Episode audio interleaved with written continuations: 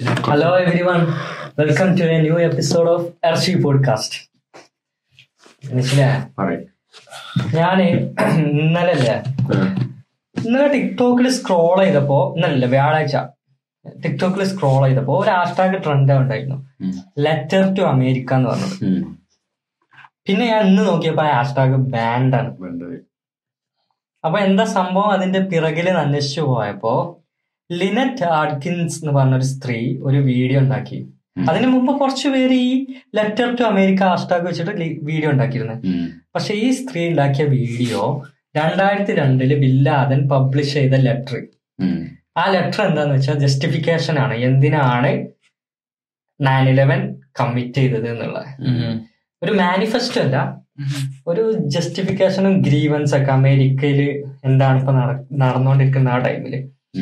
അപ്പൊ ആ ലെറ്ററിൽ പറയുന്നത് അമേരിക്ക മിഡിൽ ഈസ്റ്റിൽ വന്നിട്ട് എന്തൊക്കെ ചെയ്തു എന്നും പിന്നെ അവിടുത്തെ റിസോഴ്സസ് സ്റ്റീൽ ചെയ്യണമെന്നും ഇസ്രായേലിനെ സപ്പോർട്ട് ചെയ്യുന്ന കാര്യങ്ങളും ഇതെല്ലാം വായിച്ചപ്പോ ഈ സ്ത്രീ പറഞ്ഞത് എനിക്ക് തോണി നമ്മളെല്ലാവരും ബ്രെയിൻ വാഷ് ചെയ്യായിരുന്നു മീഡിയ, ബിൻ ലാദൻ ചെയ്തതിന് തെറ്റില്ല എന്ന് അവർക്ക് തോന്നിയ പോലെ അവർ പറഞ്ഞു.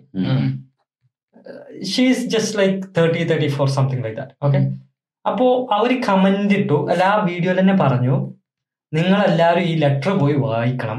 രണ്ടായിരത്തി രണ്ടില് ഗാർഡിയൻ പബ്ലിഷ് ചെയ്ത ലെറ്ററാണ്, നവംബറിൽ. അറബിയിലായിരുന്നു ആ യഥാർത്ഥ ലെറ്റർ, പക്ഷെ അത് ട്രാൻസ്ലേറ്റ് ട്രാൻസ്ലേറ്റ് ചെയ്ത് ചെയ്തിട്ട് ഗാർഡിയൻ പബ്ലിഷ് ചെയ്തായിരുന്നു. അപ്പൊ ഇവരെല്ലാരും പോയി വായിച്ചു ആ ലെറ്റർ. അങ്ങനെ വായിച്ച് തിരിച്ചു വന്നു, കമന്റ് ഇട്ടു. അങ്ങനെ കുറെ ആൾക്കാർക്ക് സെയിം ഫീൽ ചെയ്തു, ഒരു സിമ്പതൈസ് ചെയ്തു മറ്റേ പിന്നെ ബിൻ ലാദനെ ഇട്ടിട്ട് ബിൻ ലാദന്റെ ക്ലെയിംസ് എല്ലാം ഓക്കെ ആണെന്ന് പറഞ്ഞിട്ട് കുറെ ആൾക്കാർ. എന്തിനാ അതിന്റെ മെയിൻ കണ്ടന്റ്? ഈ ലെറ്റർ ഞാൻ വായിച്ചതാണ്. Letter basically bin Laden November twenty four ആണ്, അതിൽ first date November twenty four two thousand two ആണ്. അപ്പൊ ബിൻ ലാദൻ ഓരോ ഇതിൽ എഴുതിയ ലെറ്റർ ആണ്. ഇത് ട്രാൻസ്ലേറ്റ് ചെയ്ത ഒരു ഇംഗ്ലീഷ് കോപ്പിയാണ് ഞാൻ വായിച്ചത്. അതിൽ രണ്ട് ക്വസ്റ്റ്യൻ ആണ് ബിൻ ലാദൻ മുന്നോട്ട് വെക്കുന്നത്. ഈ രണ്ട് ക്വസ്റ്റ്യനിലെ ആൻസേഴ്സ് ആണ് ഞാൻ ഈ ലെറ്ററിൽ പറയാൻ പോകുന്നത് പറഞ്ഞ. Question one, why we are attacking America, അല്ലെങ്കിൽ എന്തുകൊണ്ട് നയൻ ഇലവൻ അറ്റാക്ക് ഞങ്ങൾ ചെയ്തു, എന്തുകൊണ്ട് കണ്ടിന്യൂസ് ആയിട്ട് ഈ അമേരിക്കന്റെ കോളനികളിൽ ഞങ്ങൾ എന്തുകൊണ്ട് അറ്റാക്ക് ചെയ്യുന്നു. സെക്കൻഡ് ക്വസ്റ്റ്യൻ, അമേരിക്കക്കാരുടെ ഞങ്ങൾക്ക് എന്താണ് വേണ്ടത്, what we need from America, ഇതാണ് സെക്കൻഡ് ക്വസ്റ്റ്യൻ. അപ്പൊ ഇത് രണ്ട് സെക്ഷനായിട്ട് രണ്ട് ആൻസേഴ്സ് ആയിട്ട് കൊടുത്തത്. അപ്പൊ ഫസ്റ്റ് ഇതിൽ ബിൻ ലാദൻ പറഞ്ഞതെന്ന് വെച്ചാല് കാലങ്ങളായിട്ട് അമേരിക്ക മുസ്ലിംസിനെ അതായത് മുസ്ലിംസിനെ അറ്റാക്ക് ചെയ്തുകൊണ്ടിരിക്കുകയാണ്, അതായത് പല ഭാഗങ്ങളിലും. ഇപ്പോ മുസ്ലിംസ് മിഡിൽ ഈസ്റ്റ് മുസ്ലിംസ് എന്നാണ് ഞാൻ വായിച്ചത്, ഞാൻ കണ്ടത്. ഞങ്ങൾക്ക് മനസ്സിലായത് തന്നെയാണ് മുസ്ലിംസിന്റെ രീതിയിലാണ് പോയത്. അത് ഞങ്ങളെന്നാ പറയുന്നത്, അതായത് ആ ലെറ്ററിൽ പറഞ്ഞാൽ ഞങ്ങൾ അറ്റാക്ക് ചെയ്യുന്നു എന്നുള്ളതാണ്. പക്ഷെ ലെറ്ററിന്റെ ലാസ്റ്റിക്ക് എത്തുമ്പോൾ നമുക്ക് മനസ്സിലാവും മുസ്ലിംസിനെ ഉദ്ദേശിച്ച പോലെയാണ് എനിക്ക് മനസ്സിലായത്. എന്റെ പേഴ്സണൽ മനസ്സിലായത് അങ്ങനെയാണ്. അപ്പൊ ഞങ്ങളെ എന്തുകൊണ്ട് അറ്റാക്ക് ചെയ്യുന്നു എന്നുള്ളതാണ് ചോദിക്കുന്നത്. അപ്പൊ ഇതിൽ പറഞ്ഞ് എന്താ അമേരിക്ക എല്ലാ കാലവും ഞങ്ങളെ ഞങ്ങളെ പലസ്തീനെ അറ്റാക്ക് ചെയ്തിട്ടുണ്ട്, ഞങ്ങള് സെർബിയനെ അറ്റാക്ക് സെർബിയ അല്ല സോറി സൊമാലിയ സൊമാലിയ സോറി ഞങ്ങളെ പലസ്തീനെ അറ്റാക്ക് ചെയ്തിട്ടുണ്ട്, ഞങ്ങളെ സൊമാലിയനെ അറ്റാക്ക് ചെയ്തിട്ടുണ്ട്, ഞങ്ങൾ ഇറാഖിനെ അറ്റാക്ക് ചെയ്തിട്ടുണ്ട്. അപ്പൊ ഞങ്ങളുടെ റിസോഴ്സസ് എടുക്കാനും വേണ്ടിയിട്ടും ഞങ്ങളെ എന്താ മാനിപ്പുലേറ്റ് ഞങ്ങളെ ഉപയോഗിച്ചുകൊണ്ട് പല കാര്യങ്ങളും നേടിയെടുക്കാനും വേണ്ടി ഞങ്ങൾ എല്ലാ എല്ലാ കാലവും അമേരിക്ക അറ്റാക്ക് ചെയ്തുകൊണ്ടിരുന്നിട്ടുണ്ട്. അമേരിക്ക ജൂസിന് സപ്പോർട്ട് കൊടുത്തിട്ടുണ്ട്, എൺപത് വർഷങ്ങളായി പലസ്തീനിലുള്ള പ്രശ്നം. അപ്പൊ ഇതൊക്കെ ജൂസിനെ അമിതമായി സപ്പോർട്ട് ചെയ്യുന്നുണ്ട്. ഞങ്ങളെ റിസോഴ്സസും ഞങ്ങളുടെ മണ്ണും നേടിയെടുക്കാൻ വേണ്ടിയിട്ടാണ് അമേരിക്ക ഇത് ചെയ്യുന്നത് എന്നുള്ളത്. അതുകൊണ്ടാണ് ഞങ്ങൾ എല്ലാ കാലവും എല്ലാ കാലമായിട്ട് അമേരിക്ക യുദ്ധത്തിന് പോയിട്ടുള്ളത്, അമേരിക്കനെ എല്ലാ കാലവും അറ്റാക്ക് ചെയ്തിട്ടുള്ളതാണ് ഫസ്റ്റ് ക്വസ്റ്റിന്റെ ആൻസർ ആയിട്ട് ഇല്ലാതെ പറയുന്നത്. അപ്പൊ so the answer is clear. രണ്ടാമത്തേല് ക്വസ്റ്റ്യൻ എന്ന് പറഞ്ഞു കഴിഞ്ഞാൽ ഇത് എന്താണ് ഞങ്ങൾക്ക് അമേരിക്കക്കാരന് വേണ്ടെന്നുള്ളതാണ്. അതിൽ പറയുന്നത് എന്താണെന്ന് വെച്ച് കഴിഞ്ഞാല് നിങ്ങളെല്ലാവരും സത്യം മനസ്സിലാക്കിയിട്ട് ഞങ്ങളുടെ കൂടെ നിൽക്കണം. അതായത് അമേരിക്കൻ ഗവൺമെന്റ് അവരുടെ നേട്ടത്തിന് വേണ്ടിയിട്ട് ഞങ്ങളെയാണ് ചെയ്യുന്നത്. അപ്പോൾ അമേരിക്കൻ ഗവൺമെന്റിന്റെ നേട്ടം എന്ന് പറഞ്ഞാൽ അവിടുത്തെ ജനങ്ങളുടെ നേട്ടമാണ്. അപ്പൊ ജനങ്ങളുടെ ആവശ്യത്തിന് വേണ്ടിയിട്ടാണല്ലോ ഗവൺമെന്റ് ഓരോന്നും ചെയ്യുന്നത്.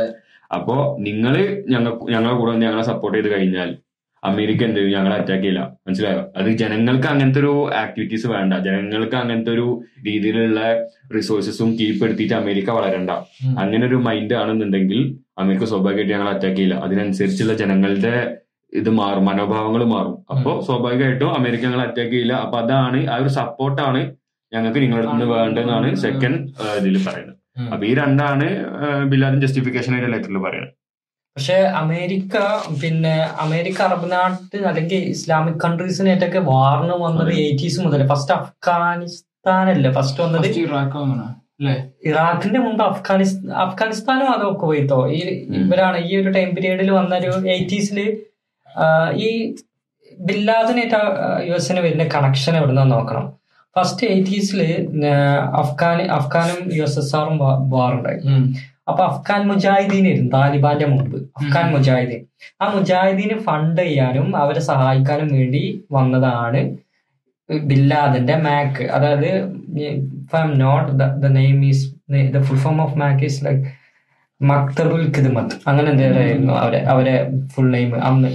അതായത് അൽ ഖയ്ദ എസ്റ്റാബ്ലിഷ് ചെയ്യുന്നതിന് മുമ്പ് അവരാണ് പുള്ളിക്കാരൻ ബിൻ ലാദൻ വന്ന് ഫണ്ട് ചെയ്തതും എല്ലാവരെയും സഹായിച്ചതും ട്രെയിൻ ചെയ്തതും അങ്ങനെയൊക്കെ. പക്ഷെ ഈ ഈ മുജാഹിദീൻ ഉണ്ടല്ലോ, നിഷിന് ഇതിന് മുമ്പത്തെ എപ്പിസോഡിൽ പറഞ്ഞിട്ടുണ്ട്, ഈ മുജാഹിദീൻ full C I A train ചെയ്തതും സി ഐ എ കൊടുത്ത വെപ്പൺസ് എല്ലാം. പിന്നെ അത് ഇവരെ ഇവരെ പിന്നെ ഇവരെന്തായി യു എസിന്റെ എനിമിയായി.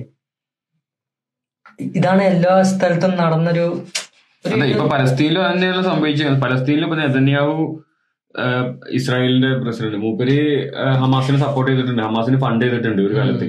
പിന്നീട് അത് തിരിഞ്ഞതാണ്, മനസ്സിലായില്ലേ?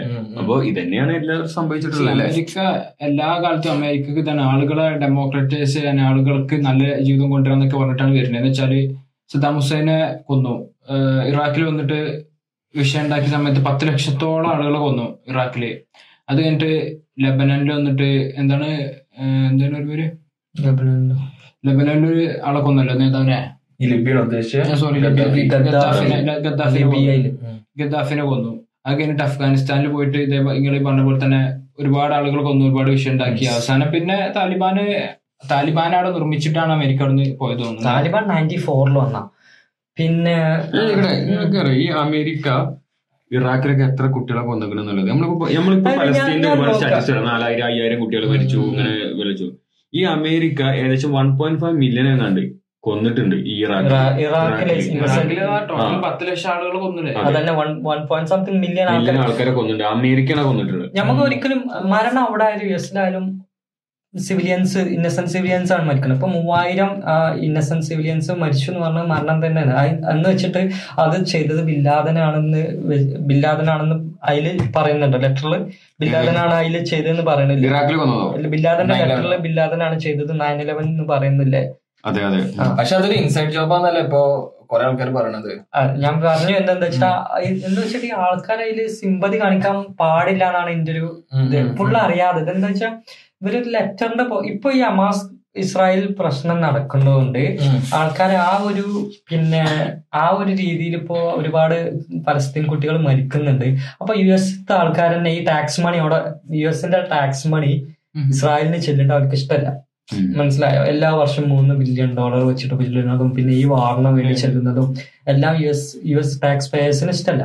അപ്പൊ അവരെന്ത് ചെയ്തു, അവർക്കൊരു ഈ ലെറ്ററും കൂടി കണ്ടപ്പോ ഇസ്രായേൽ ഇത്രയും ലോങ് ടൈമില് പിന്നെ യു എസിനെ വെച്ചിട്ടൊരു കളി കളിച്ചോ എന്നുള്ള രീതിയില് അവരൊരു ഇമോഷൻ പുറത്ത് കൊണ്ടു കൊണ്ടുവന്നതാണ് ആ വീഡിയോസിലൊക്കെ, മനസ്സിലായില്ലേ?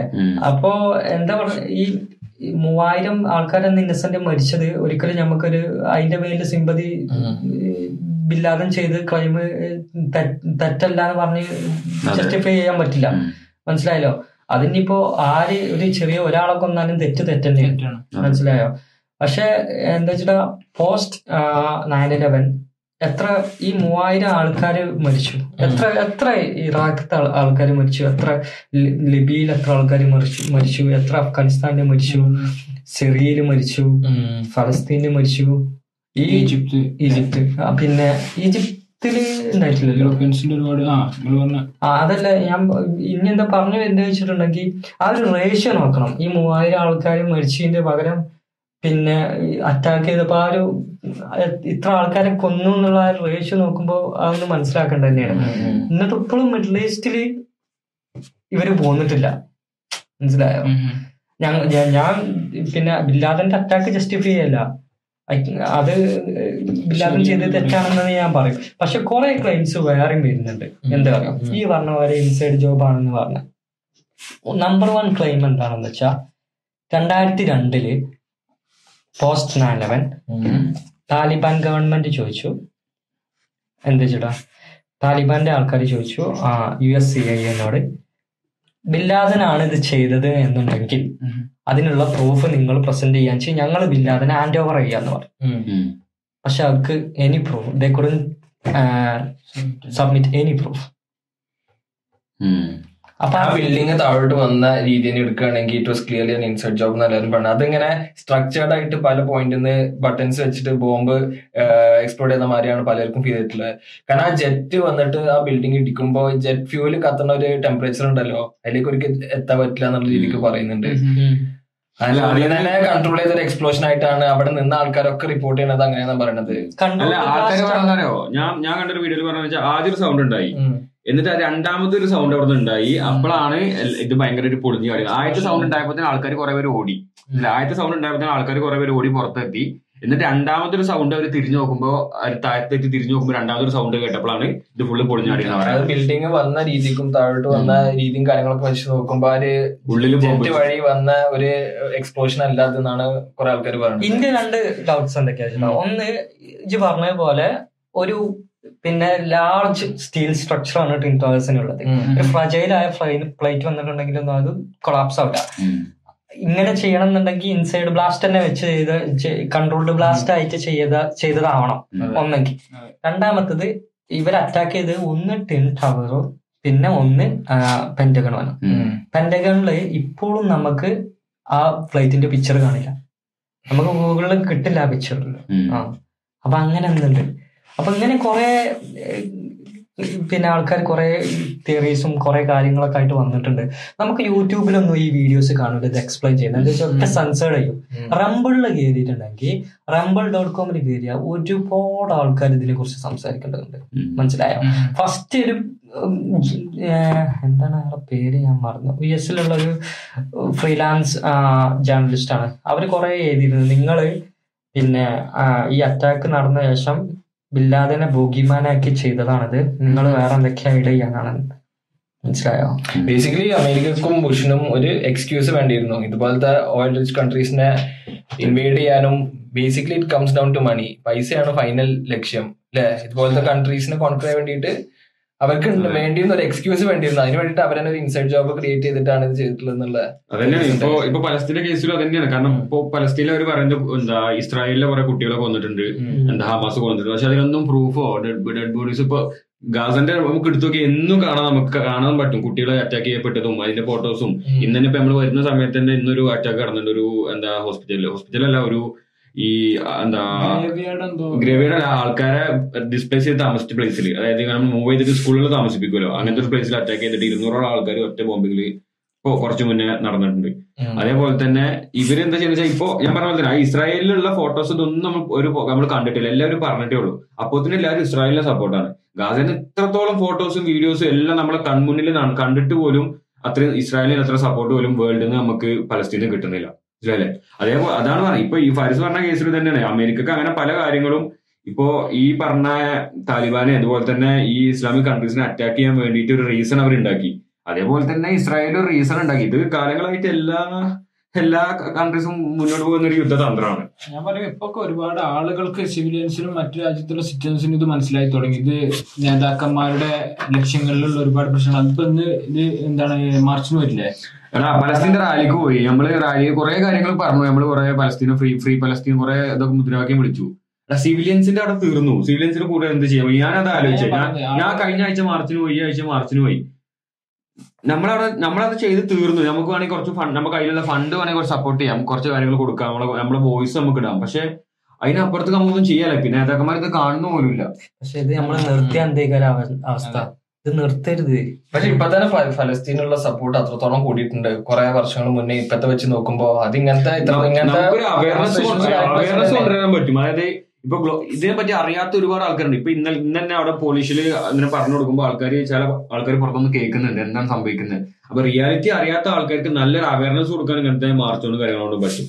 പിന്നെ അതൊരു മാസ് മൂവ്മെന്റ് ആവണം. പിന്നെ ഗവൺമെന്റ് തലത്തിലൊക്കെ ഇൻഫ്ലുവൻസ് ചെയ്യാൻ പറ്റണം. എന്നിട്ട് government in the sense like ഇതിപ്പോഴാണെങ്കിൽ പോളണ്ട് ഗവൺമെന്റ് നല്ല സപ്പോർട്ടാണ്. ഇപ്പൊ റാലിന്റെ കാര്യങ്ങളൊക്കെ ആണെങ്കിൽ പോലീസും കാര്യങ്ങളൊക്കെ ഫുൾ ഉണ്ടായിരുന്നു. അതായത് ഫുള്ള് ചെക്കിങ്ങും കാര്യങ്ങളൊക്കെ പോളണ്ട് ഗവൺമെന്റ് നല്ല സപ്പോർട്ടും കാര്യങ്ങളൊക്കെ. ശരിക്കുള്ള ഗവൺമെന്റ് ഇവിടുത്തെ ആൾക്കാർ സപ്പോർട്ട് ചെയ്യുന്നുണ്ടെന്ന് പറയാം. പക്ഷെ ഗവൺമെന്റ് ഇസ്ലാമിനെ സപ്പോർട്ട് അതല്ല ഞാൻ പറയാം. ഡെമോൺസ്ട്രേഷൻ കാര്യങ്ങൾക്കൊക്കെ അതിനൊക്കെ പോളണ്ട് സെക്കുലർ കൺട്രി അല്ലേ, അപ്പൊ എല്ലാത്തിനും സപ്പോർട്ട് ചെയ്യും. അങ്ങനത്തെ കാര്യത്തിനൊക്കെ പോളിഷ് പീപ്പിൾ ആണ് ഇത് പിന്നെ കണ്ടക്ട് ചെയ്യുന്നില്ല. അപ്പൊ ആ ഒരു രീതിയിൽ അവരെ സപ്പോർട്ട് ചെയ്യും. പ്രതിഷേധം നടക്കുന്നുണ്ട്. കുട്ടികളുടെ കഥകളൊക്കെ ഇതൊക്കെ കേൾക്കുമ്പോഴേ ഈ ചെറിയ കുട്ടികളുടെ അറ്റാക്ക് ചെയ്ത രീതി അവരുടെ ഇഞ്ചുറീസ് ഒക്കെ കാണുമ്പോ തന്നെ നമുക്ക് ഭയങ്കരമായിട്ട് സത്യമാണ് കരഞ്ഞിട്ടുണ്ട് ഒരു വീഡിയോ കണ്ടിട്ട് ഞാൻ.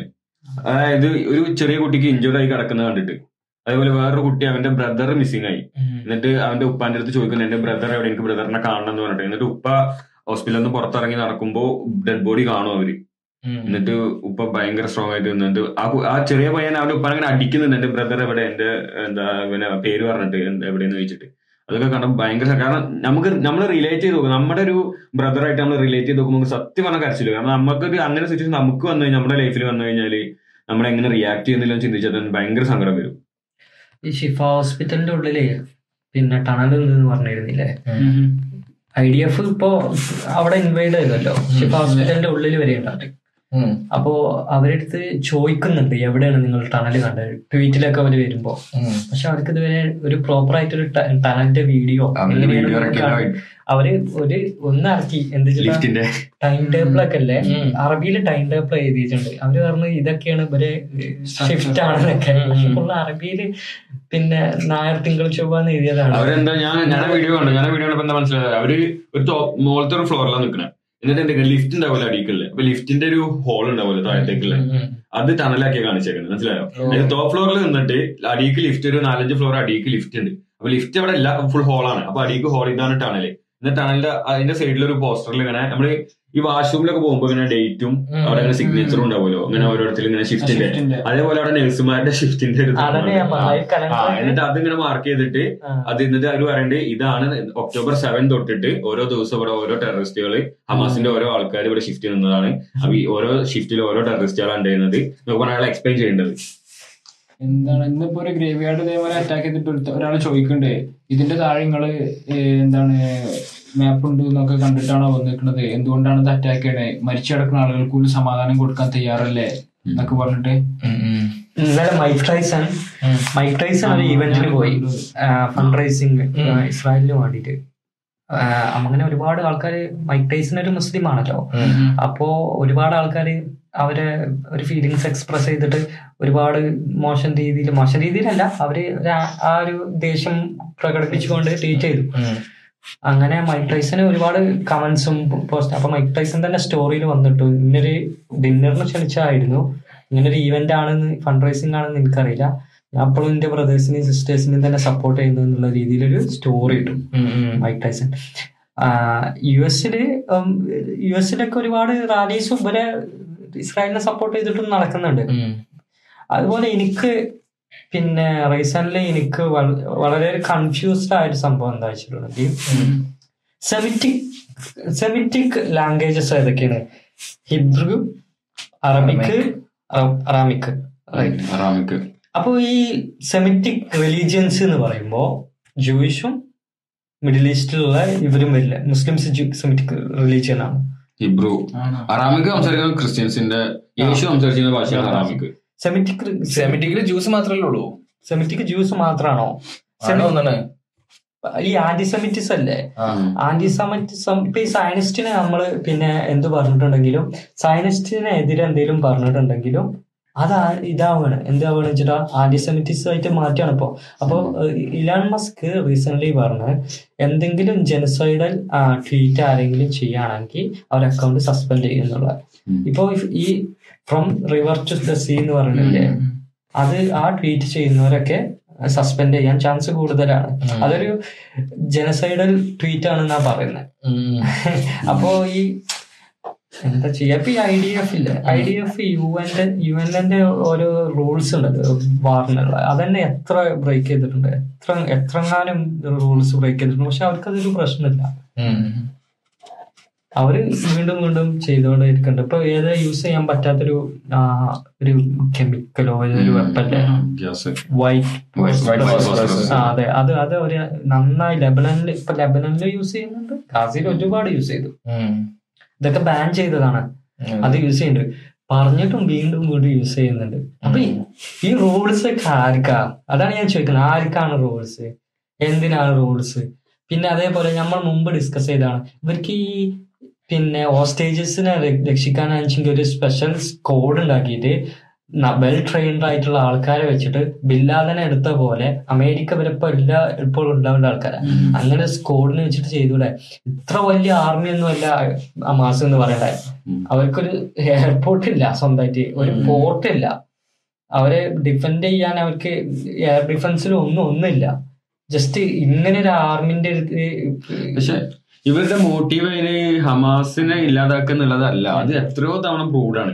ഞാൻ ഒന്നാമത് അവർക്ക് വേണ്ടത് റിസോഴ്സസ് ആണ്, ഗ്യാസും ഇതാണ് വേണ്ടത് അവർക്ക്. ഗ്യാസ് അവിടുന്ന് എക്സ്ട്രാക്ട് ചെയ്തെടുക്കണം, അവിടുത്തെ റിസോഴ്സ് യൂസ് ചെയ്യണം. കാരണം ഇതിന് പ്രൂഫാണ്. ഇപ്പൊ ഇന്ന് തന്നെ ഒരു ഒരു ഗ്രാൻഡ്മ ഒരു ടെറസിൽ ഇരുന്നിട്ട് എന്തോ നിൽക്കുന്ന ഒരു ഗ്രാൻഡ്മ, അപ്പൊ ഗ്രാൻഡ്മനെ അവർ ഷൂട്ട് ചെയ്തു ഐ ഡി എഫ് സോൾജേഴ്സ്. അപ്പോ ട്വന്റി ഫോർ അവേഴ്സ് ആയിട്ട് ഒരു ആ ഗ്രാൻഡ്മന്റെ എടുത്തു പോകാൻ പോലും ആർക്കും പറ്റിയിട്ടില്ല. കാരണം ആ ഏരിയക്ക് ചെന്ന ഷൂട്ടാണ്, അതായത് സ്നൈപ്പർ വെച്ച് ഷൂട്ടിംഗ് ആണ്. ട്വന്റി ഫോർ അവർ ആ ഗ്രാൻഡ്മ അവിടെ കടന്ന് ആ ഷോട്ട് ഷോട്ട് കൊണ്ടതിന് ശേഷം ബ്ലഡ് വാർന്ന് മരിച്ചതാണ്. മനസ്സിലല്ലേ? ഏഹ് അത്രക്ക് ക്രൂരമായിട്ടാണ് ചെയ്യുന്നത്. ഗ്രാൻഡ്മനൊന്നും കൊല്ലേണ്ട ഒരു ആവശ്യമില്ല. ഒരു വല്യമ്മയാണ്, ഒരു ഒരു നല്ല വയസ്സുണ്ട്, ഒരു എൺപതോ എഴുപതോ കാണ്ട് വയസ്സിലൊരു വല്യമ്മേനാണ് അവർ വെടിച്ചിട്ടത്. മനസ്സിലല്ലേ? അപ്പൊ അവരുടെ മോട്ടീവ് ഇതല്ല. മോട്ടീവ് ഒരിക്കലും ഹമാസിനെ എറാഡിക്കേറ്റ് ചെയ്യണമെന്നോ ഹമാസിനെ അവിടെ നിന്ന് ഒഴിവാക്കണമെന്നോ ഒരു പീസ്ഫുൾ ആയിട്ട് അവിടെ നിൽക്കണമെന്നോ അല്ല. അവർക്ക് ആ ലാൻഡ് വേണം, അവർക്ക് അവിടുത്തെ റിസോഴ്സ് വേണം. ഇത് പ്യുവർലി പ്യുവർലി ഇത് നമുക്ക് ഇത്രയും പ്രൂഫ് നമുക്ക് മനസ്സിലാക്കാവുന്നതാണ്. പിന്നീട് അങ്ങനത്തെ ഒരു ജനത അവിടെ വരരുത് എന്നുള്ള ഒരു ലക്ഷ്യം കൂടി ഉണ്ടോന്നുണ്ട്. അതുകൊണ്ടാണ് എല്ലാരും മക്കളെയും, ഒരു വ്യത്യാസമല്ലല്ലോ, ചെറിയ കുട്ടിയോ വലിയ ആളോ സ്ത്രീയാണോ പുരുഷനാണോ അതൊന്നുമില്ല, കണ്ണ് കാണുന്നവരൊക്കെ ഇതേപോലെ. അതായത് എലോൺ മസ്ക് എലോൺ മസ്ക് പറയണ്ടല്ലോ, അതായത് നിങ്ങൾ ഒരു ഒരു സിവിലിയനെ അവിടെ കൊന്നു കഴിഞ്ഞാല് നിങ്ങൾ ആ സിവിലിയന്റെ ഫാമിലിയിലെ ബാക്കി അത്രയും ഹമാസിന് ഒരു മെമ്പേഴ്സിന് നിങ്ങൾ കൊടുക്കുന്നുണ്ട്. അത് എലോൺ മസ്ക് ഒരു ഇന്റർവ്യൂല് പറയുന്നുണ്ട്. ആ അത് നിങ്ങൾ എത്രയും സൂക്ഷിക്കണം. അതായത് ഒരു ഒരു കുട്ടിനെ അല്ലെങ്കിൽ ഒരു ഫാമിലിത്തെ ഒരാളെ കൊന്ന ബാക്കി അത്രയും ഹമാസ് മെമ്പേഴ്സ്, അപ്പൊ ഒരാളെ കൊന്ന ഒരു ഇരുപത് ഹമാസ് മെമ്പേഴ്സിനാണ് നിങ്ങൾ കോൺട്രിബ്യൂട്ട് ചെയ്യണത് ഈ ഹമാസിന്റെ വീക്കെന്ന് പറയുന്നത്. ചെറുപ്പം മുതലേ അങ്ങനത്തെ ഓരോ കാഴ്ചകളും കാര്യങ്ങളും കണ്ടു വളർന്നാല് പിന്നെ ആ ഒരു പകയും ദേശത്തോട് കൂടിയിട്ടായിരിക്കും ഒരു പിന്നെ എങ്ങനെയെങ്കിലും ഇതൊന്നും അവർക്ക് ശരിയും തെറ്റൊന്നും അവർക്ക് നോക്കേണ്ട ആവശ്യമില്ലല്ലോ. അത് സ്വാഭാവികമായിട്ട് നമ്മൾ തന്നെ ചിന്തിച്ചാൽ മതി. ഇപ്പൊ ഞാൻ ഞാൻ ഞാൻ നമ്മൾ തന്നെ ചിന്തിച്ചാൽ മതി. ഇപ്പൊ എന്റെ ഫാമിലിയിൽ ഒരാളെ ഇതുപോലെ അറ്റാക്ക് ചെയ്തു, അല്ലെങ്കിൽ എന്റെ ഉപ്പാനെ എന്തെങ്കിലും ചെയ്തു, എന്റെ ബ്രദറിനെ ഇതുപോലെ കൊന്നു, കൺമുട്ട് കൊന്നു, നമ്മളെന്താ സ്വാഭാവികമായിട്ടും പ്രതികരിക്കൂല, നമ്മൾ മിണ്ടാതിരിക്കൂല, നമ്മൾ നിൽക്കൂല. നഷ്ടപ്പെടാനൊന്നുമില്ലല്ലോ ഒരിക്കലും. ഇനി അവിടെ എന്തൊക്കെ സംഭവിച്ചൂടെ, നമ്മൾ എത്രത്തോളം നല്ലവനായിക്കോട്ടെ, നമ്മൾ ഒരിക്കലും അവിടെ നമ്മളൊരു ബ്രദറിനെ അല്ലെങ്കിൽ ഉമ്മാക്കോ എന്തെങ്കിലും ചെയ്ത് കഴിഞ്ഞാൽ നമ്മൾ അടങ്ങി നിൽക്കൂല. നമ്മളതിന് പ്രതികരിച്ച് പ്രതികരിക്കും. വീട്ടില് കയറി തൊട്ട ആരായാലും ചെയ്യും. പിന്നെ ഈ ഐ ഡി എഫ് റീസെന്റ്ലി ഒരു ട്വീറ്റ് ചെയ്തിരുന്നു കേട്ടോ. അതായത് അവര് ഒരു ഒരു ഒരു വയസ്സായ ഒരു ഫലസ്തീനിന്റെ ആളെ ഇങ്ങനെ ഹെൽപ്പ് ചെയ്യണേ. പിന്നെ ഉണ്ട് കുറച്ച് കഴിഞ്ഞപ്പോ ഗാസയിലുള്ള ആൾക്കാരെന്നെ ഇട്ടു ആ ഫോട്ടോ ഇവര് അയാളെ ഷൂട്ട് ചെയ്ത് കൊല്ലും.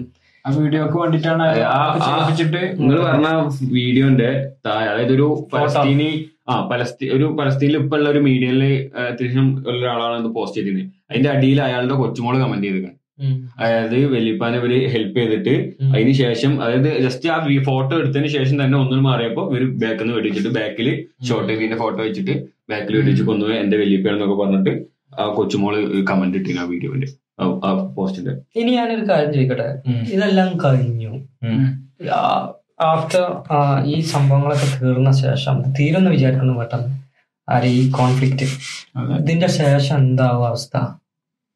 ഞാൻ പറഞ്ഞു ഇനിയിപ്പോ ഈ കോൺഫ്ലിക്റ്റ് തീർന്ന് കോൺഫ്ലിക്റ്റ് തീരുന്ന പറഞ്ഞവർക്ക് ഗ്യാസ് ഈ ഭൂമിയിൽ ഓയിൽ മുഴുവൻ എടുത്തു വിചാരിച്ചോ. ഇനി അടുത്ത പ്രശ്നം പറഞ്ഞാൽ ലിഥിയം. ലിഥിയത്തിന്റെ ആഫ്രിക്കയിൽ നിങ്ങൾ കണ്ടില്ലേ ലിഥിയം എക്സ്ട്രാക്ട് ചെയ്യുന്നത്? ഇനി ഇത് കഴിഞ്ഞാൽ അത് അതായിരിക്കും അവരുടെ ആവശ്യം. മനസ്സിലായില്ലേ? ഇപ്പൊ ആഫ്രിക്കന് അത്ര ടാർഗറ്റ് ചെയ്യുന്നില്ല ലിഥിയം ഉണ്ടാക്കാൻ. ഇവിടെ അല്ല, ആഫ്രിക്കൻ കൺട്രീസിലുണ്ട്. ഇപ്പൊ നമ്മള് ഉപയോഗിക്കുന്ന ഏത് ഫോൺ ആയിക്കോട്ടെ, നമ്മൾ ഐഫോൺ ആയിക്കോട്ടെ, സാംസങ് ആയിക്കോട്ടെ, ബാറ്ററി പവർ ആയിക്കോട്ടെ, ഇ വി ആയിക്കോട്ടെ, ഏതും ലിഥിയം ബാറ്ററി വെച്ചിട്ടാണ് ഇപ്പൊ ഇപ്പൊ പവർ ചെയ്യുന്നത്. മനസ്സിലായില്ലേ? അപ്പൊ ഇപ്പൊ ഈ ഓയിലും ഗ്യാസും കാര്യങ്ങളുടെ ഒരു മൂവ്മെന്റ് കഴിഞ്ഞു കഴിഞ്ഞാൽ അടുത്തൊരു റിസോഴ്സ് എന്ന് പറഞ്ഞ പോലെ ഈ ലിഥിയാണ്, ലിഥിയം ബാറ്ററിക്ക് വേണ്ട ലിഥിയാണ്. ഇതിപ്പോ ഓൾറെഡി ആഫ്രിക്കയിലും ഇവിടെയൊക്കെ ഒരുപാട് സ്ഥലത്ത് നിന്ന് മൈൻ ചെയ്തെടുക്കുന്നുണ്ട്. ഇപ്പൊ അത് അത്ര പോപ്പുലർ അല്ലാത്തതുകൊണ്ടാണ്. ഈ ഒരു പ്രശ്നം തീർന്നു കഴിഞ്ഞാൽ അവർ അടുത്ത കൺട്രിക്ക് മാറുന്നല്ല. ഈ പവർഫുൾ ആയിട്ടുള്ള കൺട്രീസ് എപ്പോഴും ബാക്കി കൺട്രീസിനെ ഉപയോഗിച്ചുകൊണ്ടിരിക്കും. അല്ല, ഞാൻ ഈ പറയേണ്ടത് എന്താ വെച്ചാ ഈ ലിഥിയം ഇവിടെ കണ്ടെത്തിയിട്ടില്ലല്ലോ. ഇവിടെ അറിയില്ല, പക്ഷേ അടുത്തത് ആഫ്രിക്കൻ കൺട്രീസ് ആയിരിക്കാം. ഫൈവ് ഹൺഡ്രഡ് ആഫ്രിക്കൻ കൺട്രീസ് ആദ്യം ആൾറെഡി ആഫ്രിക്കയിലുള്ള ഗോൾഡ് ഒക്കെ എങ്ങോട്ടാ പോകേണ്ടത്? ഫ്രാൻസിലോട്ടാ. മനസ്സിലായില്ലേ? അത് ഈ ഈ കൈൻഡ് ഓഫ് ജനസൈഡ്. കാരണം അവരാണ് നീക്കിയിട്ട് അവർക്ക് ആ റിസോഴ്സ് മാറാനല്ലോ. ഇതിപ്പോ അവരെന്നെ എടുത്തു കൊടുക്കുകയാണല്ലോ. പക്ഷെ ബാക്കി വരുന്ന ആളുകളുടെ ഇടയിൽ എന്തായാലും ആ ഇമോഷനും ആ വികാരം ഒരിക്കലും അത് തീർന്നു പോകില്ല. കാരണം ഇത്തരം രീതിയിലൊക്കെ ആളുകളെ ട്രീറ്റ് ചെയ്ത് കഴിഞ്ഞാൽ സ്വാഭാവികമായിട്ട് അവിടെ ഒരു മനുഷ്യനെങ്കിൽ ഒരു മനുഷ്യൻ ബാക്കിയായി കഴിഞ്ഞാൽ അയാളുടെ ഉള്ളിൽ ആ വികാരവും കാര്യങ്ങളും ഉണ്ടാവും. കാരണം എല്ലാ പ്രശ്നവും കഴിഞ്ഞ് എല്ലാവരും തിരിച്ചു പോയി നിൽക്കുക. പിന്നെ അയാളൊരു ലോകം ഒന്ന് ആലോചിച്ച് നോക്ക്, ഫുള്ള് പൊളിഞ്ഞ് ഇടിഞ്ഞു പൊളിഞ്ഞ ബിൽഡിങ്ങുകൾ, ഒന്നുമില്ല, എല്ലാം ശൂന്യമായി കിടക്കുന്ന ഒരു സ്ഥലത്ത് നിന്ന് എങ്ങനെ അയാളെ മനസ്സെന്തായിരിക്കും? അയാളൊരു മെന്റൽ വെൽബീയിങ്ങിനെ പറ്റും ചിന്തിച്ചാൽ തന്നെ നമുക്ക് മനസ്സിലാവില്ലേ.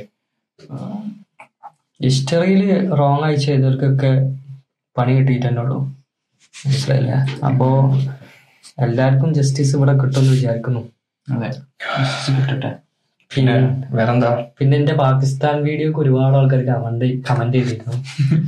അപ്പോ അതില് ഞാൻ എന്താ പറഞ്ഞെന്ന് വെച്ചിട്ടുണ്ടെങ്കിൽ, പാകിസ്ഥാനിൽ ഒരുപാട് നല്ല ആൾക്കാരുണ്ട്. അത് ഈ പുറത്ത് പോയവർക്ക് നന്നായിട്ട് അറിയാം, ഗൾഫിലുള്ളവർക്കും യൂറോപ്പിലുള്ളവർക്കും യു എസിലുള്ളവർക്കൊക്കെ നന്നായിട്ട് അറിയാം.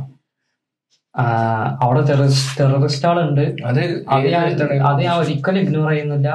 അവരും മോശം തന്നെയാണ്. ആ കാര്യം ഞാൻ ആ വീഡിയോയിലും പറഞ്ഞിട്ടുണ്ട്. പിന്നെ ആ അതെ, ഞാൻ അതിൽ പറഞ്ഞിട്ടുണ്ട്. പക്ഷെ പല ആൾക്കാരും പറയുന്നത് നാട്ടിലെ പാകിസ്ഥാനില് എണീച്ചു തുടങ്ങി, തല പൊക്കി തുടങ്ങി. പിന്നെ നമ്മള് വലിയ പാകിസ്ഥാൻ ഫാൻസ് ആയിട്ടില്ലല്ലോ. നമ്മള് നമ്മള് കണ്ട നമ്മളെ ചുറ്റുവട്ടത്തില് കുറച്ച് പാകിസ്ഥാനീസ് ഉണ്ട്, നല്ലവരാ. അവര് നല്ലവരാന്ന് പറഞ്ഞു. അതിപ്പോ അങ്ങനെയാണ്. നിഷി മറ്റേ വീഡിയോ ഇട്ടപ്പോ കേരളത്തിനെ പറ്റി നല്ല വൃത്തിയുള്ള കേരള എന്ന് പറഞ്ഞപ്പോ നിഷിയും കമ്മ്യൂണിസ്റ്റ് ആയി, നിങ്ങൾ പറഞ്ഞ സുഡാപ്പിയായി. അടുത്തത് എന്താണ് കാന്തപുരത്തിന് പറഞ്ഞില്ലേ, അപ്പൊ നീ സംഖ്യയാവും. അല്ല, ഞാൻ എന്താ പറഞ്ഞത് അറിയോ, നമ്മളെ ഒന്ന് ക്ലിയർ ചെയ്യാൻ വേണ്ടിട്ടാണ്. ഇപ്പൊ നിങ്ങൾക്ക് എല്ലാവർക്കും ഇത് ഈ ഒരു അനുഭവം ഉണ്ടാവും. അപ്പോ ഇതേപോലെ തന്നെ എനിക്ക് നേപ്പാളിലുള്ള ഫ്രണ്ട്സ് ഉണ്ട്. ഒരു ഫ്രണ്ട് ഉണ്ടായിരുന്നു, നല്ല സ്വഭാവമായിരുന്നു. ഞാൻ പഠിച്ചിരുന്ന ടൈമില് ഇവിടെ പോളണ്ടില് നല്ല, എനിക്ക് നേപ്പാളിന് അവനെ അറിയുള്ളൂ, ഫസ്റ്റ് ആയിട്ട് ഞാൻ കണ്ടാണ്. അപ്പൊ അവനൊക്കെ നല്ല ആക്റ്റീവ് ആയിരുന്നു സംസാരിക്കാനും ഇതിനൊക്കെ. പിന്നെ മിഡിൽ ഈസ്റ്റില് പല കൺട്രീസിലുണ്ട്, ഈജിപ്തുകാരുണ്ട്, ഇവരൊക്കെ നന്നായിട്ടുണ്ട്. പിന്നെ നമ്മൾ മോശപ്പെട്ട ആൾക്കാരും പല രാജ്യത്തും ഉണ്ട്. പക്ഷെ മെജോറിറ്റിയിൽ നമ്മൾ കണ്ടത് പാകിസ്ഥാനീസ് കുറെ കണ്ടിട്ടുണ്ട്. പിന്നെ നമ്മൾ അടുത്ത കൺട്രീസ് അറിയാൻ ശ്രീലങ്ക ശ്രീലങ്കയിൽനിന്നൊന്നും ഞാൻ ആരും കണ്ടിട്ടില്ല. അവിടെ ഒരാളുണ്ടായിരുന്നു, പക്ഷെ അവൻ്റെ കൂടുതൽ ഫ്രണ്ട്ഷിപ്പ് ഒന്നും ഉണ്ടായിരുന്നില്ല. നിങ്ങൾക്കൊക്കെ ഉണ്ടാവും, വർക്കിലൊക്കെ ഉണ്ട് അന്ന് പറഞ്ഞിരുന്നില്ല. നിഷിന്റെ കൂടെ വർക്ക് ചെയ്യുന്ന പാകിസ്ഥാനി ഉണ്ട്, പാകിസ്ഥാനി ഉണ്ട്. അവൻ നല്ല നൈസ് ആക്കാനാ. കാരണം അവനെനിക്ക് വേറെ ഒരു ഫ്രണ്ട് ത്രൂ പരിചയം. പിന്നെ അവനെ നമ്മള് റെഫർ ചെയ്ത് കമ്പനി കമ്പനിയിൽ വർക്ക് ചെയ്യാൻ കയറി. നമ്മള് ഒരു മൂന്നാല് റെസ്റ്റോറന്റിൽ കൊണ്ടുപോയി ഫുഡൊക്കെ തന്നൊരു ഇന്ത്യൻ റെസ്റ്റോറന്റ്. മനസ്സിൽ കളങ്കില്ലാത്ത ഒരാളായിരുന്നു. അതാണ് ഒന്നും നമുക്ക് ജനറലൈസ് ചെയ്യാൻ പറ്റൂല. ഇവരിങ്ങനെ കുറെ ആൾക്കാരെ കാണിച്ചുകൊണ്ടിട്ടുണ്ട്. എല്ലാ രാജ്യമാണെങ്കിലും നല്ലവരുണ്ടാവും, മോശക്കാരുണ്ടാവും. മോശക്കാർ ഇങ്ങനത്തെ ഓരോ കാര്യങ്ങൾ കാണിക്കുമ്പോൾ മൊത്തത്തിൽ ജനറലൈസ് ചെയ്ത് നമ്മുടെ രാജ്യത്തിന് പറയാൻ തുടങ്ങുമ്പോൾ അവിടുത്തെ ആൾക്കാർ ഇങ്ങനെ മോശമാണ്. അത് പാകിസ്ഥാൻ മാത്രമല്ല, ഏത് രാജ്യം എടുത്തു കഴിഞ്ഞാലും അവസ്ഥ ഉണ്ട്. ഒരു ശരീരം പോലെയാണ് ഒരു രാജ്യം. അവിടെ മുറിവ് വന്ന വേദന എന്റെ അടുത്ത് പറയും. നമ്മൾ പറഞ്ഞത് നമ്മളിപ്പോ നാട്ടിൽ നിന്ന് വേറെ രാജ്യത്ത് പോയി പഠിക്കാൻ പോവാണെങ്കിലും ജോലി ചെയ്യാൻ പോവാണെങ്കിലും ആ ഒരു ഉത്തരവാദിത്തത്തോട് കൂടിയിട്ട് ആ റെസ്പോൺസിബിലിറ്റി ഉണ്ട് നമുക്ക്. നമ്മളൊരു ഇന്ത്യനെ റെപ്രസെന്റ് ചെയ്തിട്ട് പോവുകയാണ്. ആ ഒരു റെസ്പോൺസിബിലിറ്റി കൂടിയിട്ട് വേണം നമ്മൾ കാര്യങ്ങൾ ചെയ്യാനും ആൾക്കാരോട് ഇന്ററാക്ട് ചെയ്യുമ്പോഴും. പറഞ്ഞിട്ടുണ്ട് കാനഡയിലൊക്കെ പോയിട്ട് പലരും പലരും കാണിച്ചു വിട്ടുണ്ട്. അങ്ങനെ അങ്ങനെയൊക്കെ പറഞ്ഞിട്ട് ഇവിടെക്കല്ലേ ആളുകള് പൈസ പറ്റിച്ചു പോയ കേസ്, ബാങ്കിൽ അങ്ങനെയൊക്കെ ഒരുപാട് വിഷയങ്ങളുണ്ടല്ലോ. ബാങ്കിലോ ഇപ്പൊ കന്നഡത്തെ കേസ് നമ്മൾ കഴിഞ്ഞ വീട്ടിൽ പറഞ്ഞില്ല. അതായത് പഞ്ചാബികൾ അവിടെ അലമ്പാക്കിയെന്ന് പറയണേ, അതിൽ കുറച്ച് പഞ്ചാബി ചെക്കന്മാരുണ്ടാവുള്ളൂ. ബാക്കി ഒരുപാട് നല്ല പഞ്ചാബീസും ഗുജറാത്തികളും ഉണ്ടാവും, അവരൊക്കെ നല്ല ആൾക്കാരുണ്ടാവും. പക്ഷെ ആ പക്ഷെ പക്ഷെ നമ്മള് ആ വീഡിയോയിൽ കണ്ട ഒരു പത്ത് പതിനഞ്ച് പഞ്ചാബികളെ കാറിൽ വന്നിട്ട് അലമ്പാക്കുന്നത്. അതുകൊണ്ട് നമ്മൾ ഫുൾ പഞ്ചാബികളാണ് അവിടെ പ്രശ്നം എന്ന് പറയാൻ പറ്റില്ലല്ലോ. അതേ ഇഷ്യൂ അതന്നെ കാര്യം അതന്നെ എല്ലാത്തിലുള്ളൊരു പഞ്ചാബിലൊക്കെ ഇപ്പൊ ട്രഡീഷനാണ്. പഠിച്ചു കഴിഞ്ഞ് പ്ലസ് ടു കഴിഞ്ഞാൽ നേരെ കാനഡയിൽ പോകാനുള്ള കാര്യങ്ങൾ തുടങ്ങും. അവിടെ ഇപ്പൊ അങ്ങനത്തെ ഒരു സെറ്റപ്പ് ആക്കണം. അതന്നെ ഇപ്പൊ വലിയൊരു ബിസിനസ് ആണ് അവിടെ. പക്ഷെ അവര് ഐ എൽ ടി എസ് ഒന്നും ഇല്ല. ഐ എൽ ടി എസ് ഉണ്ട്. ഐ എൽ ടി എസിൽ അത് കാനഡയിൽ അഡ്മിഷൻ കിട്ടൂലല്ലോ.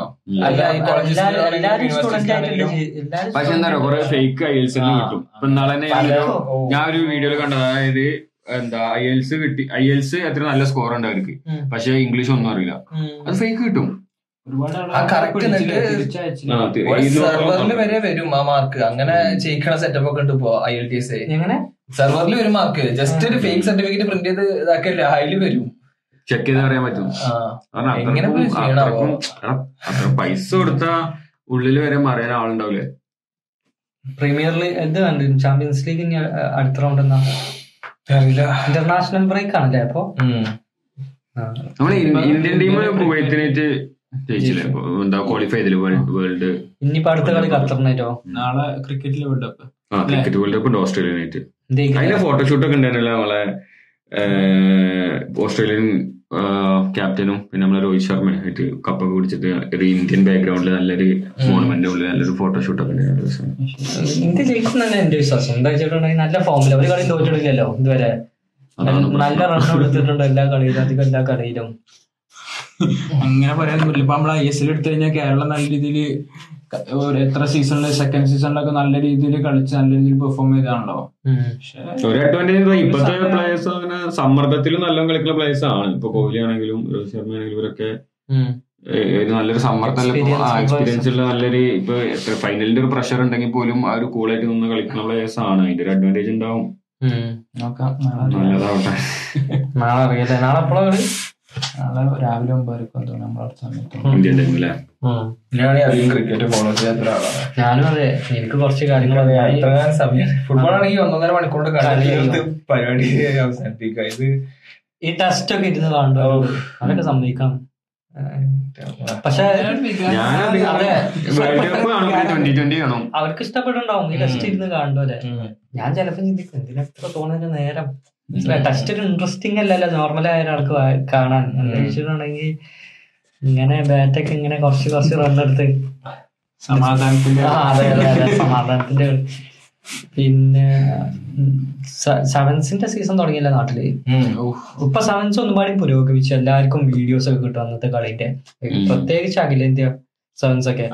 ഇപ്പൊ എല്ലാവർക്കും എല്ലാ വീഡിയോസും കിട്ടും. പക്ഷെ ഇപ്പൊ എനിക്ക് എന്താ തോന്നുന്നത്, നാട്ടിൽ ഒരുപാട് പഴയ പണ്ടൊക്കെ ഒരു രണ്ടായിരത്തി പത്ത് ആ ടൈം അതിന്റെ മുമ്പൊക്കെ ആൾക്കാർ ഏതെങ്കിലും അഖിലേന്ത്യ നല്ല ടീമിൽ കയറാന്നൊക്കെ ആയിരുന്നു ഈ പയ്യന്മാരൊക്കെ ലക്ഷ്യം. അപ്പൊ അതൊക്കെ മാറി ഏതെങ്കിലും അക്കാദമിയിൽ കയറാനോ അല്ലെങ്കിൽ നല്ല ക്യാമ്പിൽ കയറി ഒരു ഒരു ലെവൻസ് നല്ലൊരു ടീമിൽ കയറാനോ ഐ എസ് എല്ലിലൊക്കെ വന്നുകൊണ്ടുള്ള ഒരു ബെനിഫിറ്റ് ആണത്. ഇപ്പൊ എന്റെ നാട്ടിൽ തന്നെ ക്യാമ്പ് ഉണ്ട്. അവരൊരു ലക്ഷ്യം എന്ന് പറഞ്ഞിട്ടുണ്ടെങ്കിൽ ഏതെങ്കിലും ഒരാൾ കേരള ബ്ലാസ്റ്റേഴ്സിൽ എത്തണം എന്നാ അവരുടെ ലക്ഷ്യം. അപ്പൊ ഇപ്പൊ തന്നെ കുട്ടികളെ ചെറിയ കുട്ടികളൊക്കെ ട്രെയിൻ ചെയ്ത് ട്രെയിൻ ചെയ്ത് എല്ലാവരും ഇപ്പൊ പേരൻസ് ഒക്കെ പഴയ പോലെ അല്ലേ, നമ്മളായിരുന്നു അത്ര ഒന്നും സപ്പോർട്ടില്ല. ഇപ്പൊ പേരൻസ് തന്നെ മദ്രസൊക്കെ സ്കൂളിൽ കൊടുന്നാക്കുന്ന പോലെ രാവിലെ കൊടുന്നാക്കും കുട്ടികളെ. പണ്ടൊക്കെ ഒന്നും ഉണ്ടായിരുന്നു. ഫുട്ബോളിന് അത്രയും ഇത് കിട്ടി, ആൾക്കാരുടെ ഇടയിൽ അത്രയും ഒരു പോപ്പുലാരിറ്റി കിട്ടി. എന്നാലും നമ്മളെ ഇന്ത്യ വെച്ച് കഴിഞ്ഞാല് തീരെ സപ്പോർട്ട് ഇല്ല ഫുട്ബോളിനോട്. ഇതിപ്പോ തന്നെ അനസെടുത്തോടിക്കന്റെ കേസില്ല, ജോലിക്ക് വേണ്ടിട്ട് നടക്കണം. അത്രക്കും ഹൈ ലെവലില് നിന്ന് കളിച്ചൊരാള് നടക്കണേ ഒന്ന് ആലോചിച്ച് നോക്ക്. ഇനിയിപ്പോ എല്ലാ ഫുട്ബോളേഴ്സിനും ഏകദേശം ഇങ്ങനത്തെ ട്രീറ്റ്മെന്റ് ആണ്. കളിച്ചു കഴിഞ്ഞാൽ റിട്ടയർമെന്റ് ആയി കഴിയുമ്പോ അവർക്ക് ഒന്നുമില്ല. സുനിൽ ഛേത്രിക്ക് പോസ്റ്റിലേക്കാണ് അപേക്ഷിച്ചില്ല, ഞങ്ങളൊന്ന് സപ്പോർട്ട് ചെയ്യുന്ന ഫാൻസിന്റെ അടുത്ത് സപ്പോർട്ട് ചെയ്യുന്ന പറഞ്ഞു. ഞങ്ങളെ വന്ന് ചീത്ത പറഞ്ഞു, എത്ര കുറ്റപ്പെടുത്തിയാലും കുഴപ്പമില്ല, ഞങ്ങൾ സ്റ്റേഡിയത്തിൽ ഒന്ന് വന്നാൽ മതി എന്നാണ് സുനിൽ ഛേത്രി അപേക്ഷിച്ച് പറയണത്. രാഷ്ട്രീയക്കാരൊന്നും അത് അംഗീകരിക്കില്ല. എന്നാലും ഒരു ഒരു കപ്പ് വാങ്ങുന്ന ഒരു ഫോട്ടോ ഉണ്ടായിരുന്നല്ലോ ബാംഗ്ലൂര്. സുനിൽ ഛേത്രിക്ക് കൊടുക്കില്ല, സുനിൽ ഛേത്രിക്ക് കപ്പ് ഇങ്ങനെ കൊടുക്കുകയാണ്. സുനിൽ ഛേത്രി തള്ളിയാണ് എം എൽ എ കയറുന്നുണ്ട്. ആളുകൾ ഇപ്പോഴും അതിന്റെ കുവൈത്തിനായിട്ട് വേൾഡ് കപ്പ് എന്താ ഫൈനൽ ക്വാളിഫൈ ചെയ്തപ്പോഴും ആൾക്കാരൊന്നും അത്ര സ്റ്റോറി ഇടാനോ അല്ലെങ്കിൽ അതൊരു ആഘോഷമാക്കി മാറ്റാനൊന്നും ആൾക്കാർക്ക് ഒരു താല്പര്യം അത്ര ഇല്ല, മനസ്സിലായില്ലേ. അത് വളരെ റയർ ആയിട്ട് അത്രയും ഫുട്ബോളിനെ ഇഷ്ടപ്പെടുന്ന ആൾക്കാർ മാത്രമേ സ്റ്റോറി കിട്ടുക, അതിനൊരു ആഘോഷമാക്കിയിട്ടുള്ളൂ. വരുന്നതിൽ മാറുമോ നോക്കാം. കാരണം ഫിഫ ഇപ്പോ പ്രൊജക്ട്സ് ഒക്കെ സ്റ്റാർട്ട് ചെയ്യുന്നുണ്ട് ഇന്ത്യയില്. എന്തുകൊണ്ട് നമുക്ക് പറ്റിക്കൂടാ? നമുക്ക് ഇത്രക്കും പോപ്പുലേഷൻ ഉള്ള, ഇത്രക്കും ഹൈ പോപ്പുലേഷൻ ഡെൻസിറ്റി ഉള്ള ഒരു കൺട്രിയാണ്. എന്തുകൊണ്ട് നമുക്ക് ഫുട്ബോളിന് മികവില്ല? അല്ല, ഒരുപാട് ക്ലബ്സ് കുറെ ആയിട്ടോ കുറെ ആയിട്ടോ ഇൻവെസ്റ്റ് ചെയ്യാൻ തുടങ്ങിയിട്ട്. പിന്നെ ഈ ചെറിയ ക്യാമ്പൊക്കെ വെച്ചിട്ട് ഇപ്പൊ ഫിഫ കൂടുതൽ ഇന്ത്യയിൽ ഫോക്കസ് ചെയ്യുന്നത്. ഇന്ത്യ വേൾഡ് കപ്പിൽ കയറിയപ്പോ ഫിഫക്ക് തന്നെ ബെനിഫിറ്റ്, ഇത്രയും വലിയ ഓഡിയൻസിനെ കിട്ടും, ഒരുപാടില്ല ഓഡിയൻസ്. അവര് ഇപ്പൊ ഈ ക്രിക്കറ്റിന്റെ ഒന്നാമത് ഐ സി സി ഇതൊക്കെ ക്ലിക്കാ ഇന്ത്യന്റെ ഒരു സാഹചര്യം വൺ ഇതാണ്. അപ്പോ ഫുട്ബോളിലും വന്നിട്ടുണ്ടെങ്കിൽ അടിപൊളിയാവും. അപ്പൊ ഒരു രണ്ടായിരം കേരളം അംഗീകരിക്കണ പോലെ മറ്റുള്ള സ്റ്റേറ്റ്സ് ഒന്നും അംഗീകരിച്ചിട്ടില്ല. അല്ല, ബംഗാളില് പണ്ട് മുതലേ അവര് മോഹൻ ബഗാനും അവരൊക്കെ പണ്ട് മുതലേ നമ്മളെ മലയാളികൾ തന്നെ മുമ്പ് കളിച്ചിരുന്നത് ഈ പിന്നെ രണ്ടായിരത്തി രണ്ടായിരത്തി രൂപ ടൈമിലൊക്കെ ഒരുപാട് മലയാളീസ് ഈ മോഹൻ ബഗാന്റെ ടീമിൽ കളിച്ചിട്ടുണ്ട്. അതെ, ഷാലു അതേപോലെ മറ്റേവനും ആ മലപ്പുറത്തുള്ള എന്താ ആഷിഖുരിനെ അവനും കളിക്കുന്നില്ലേ. സൗദി ലീഗ് കാണാ കാണാറുണ്ടെങ്കിൽ ഞാൻ ഒരു കളി കണ്ടിട്ടുള്ളൂ, റൊണാൾഡോ പോയ ശേഷം. അത് റൊണാൾഡോന്റെ കളി കാണാൻ വേണ്ടിയില്ല, റൊണാൾഡോ കളിക്കണ്ടേനി. നല്ല നല്ല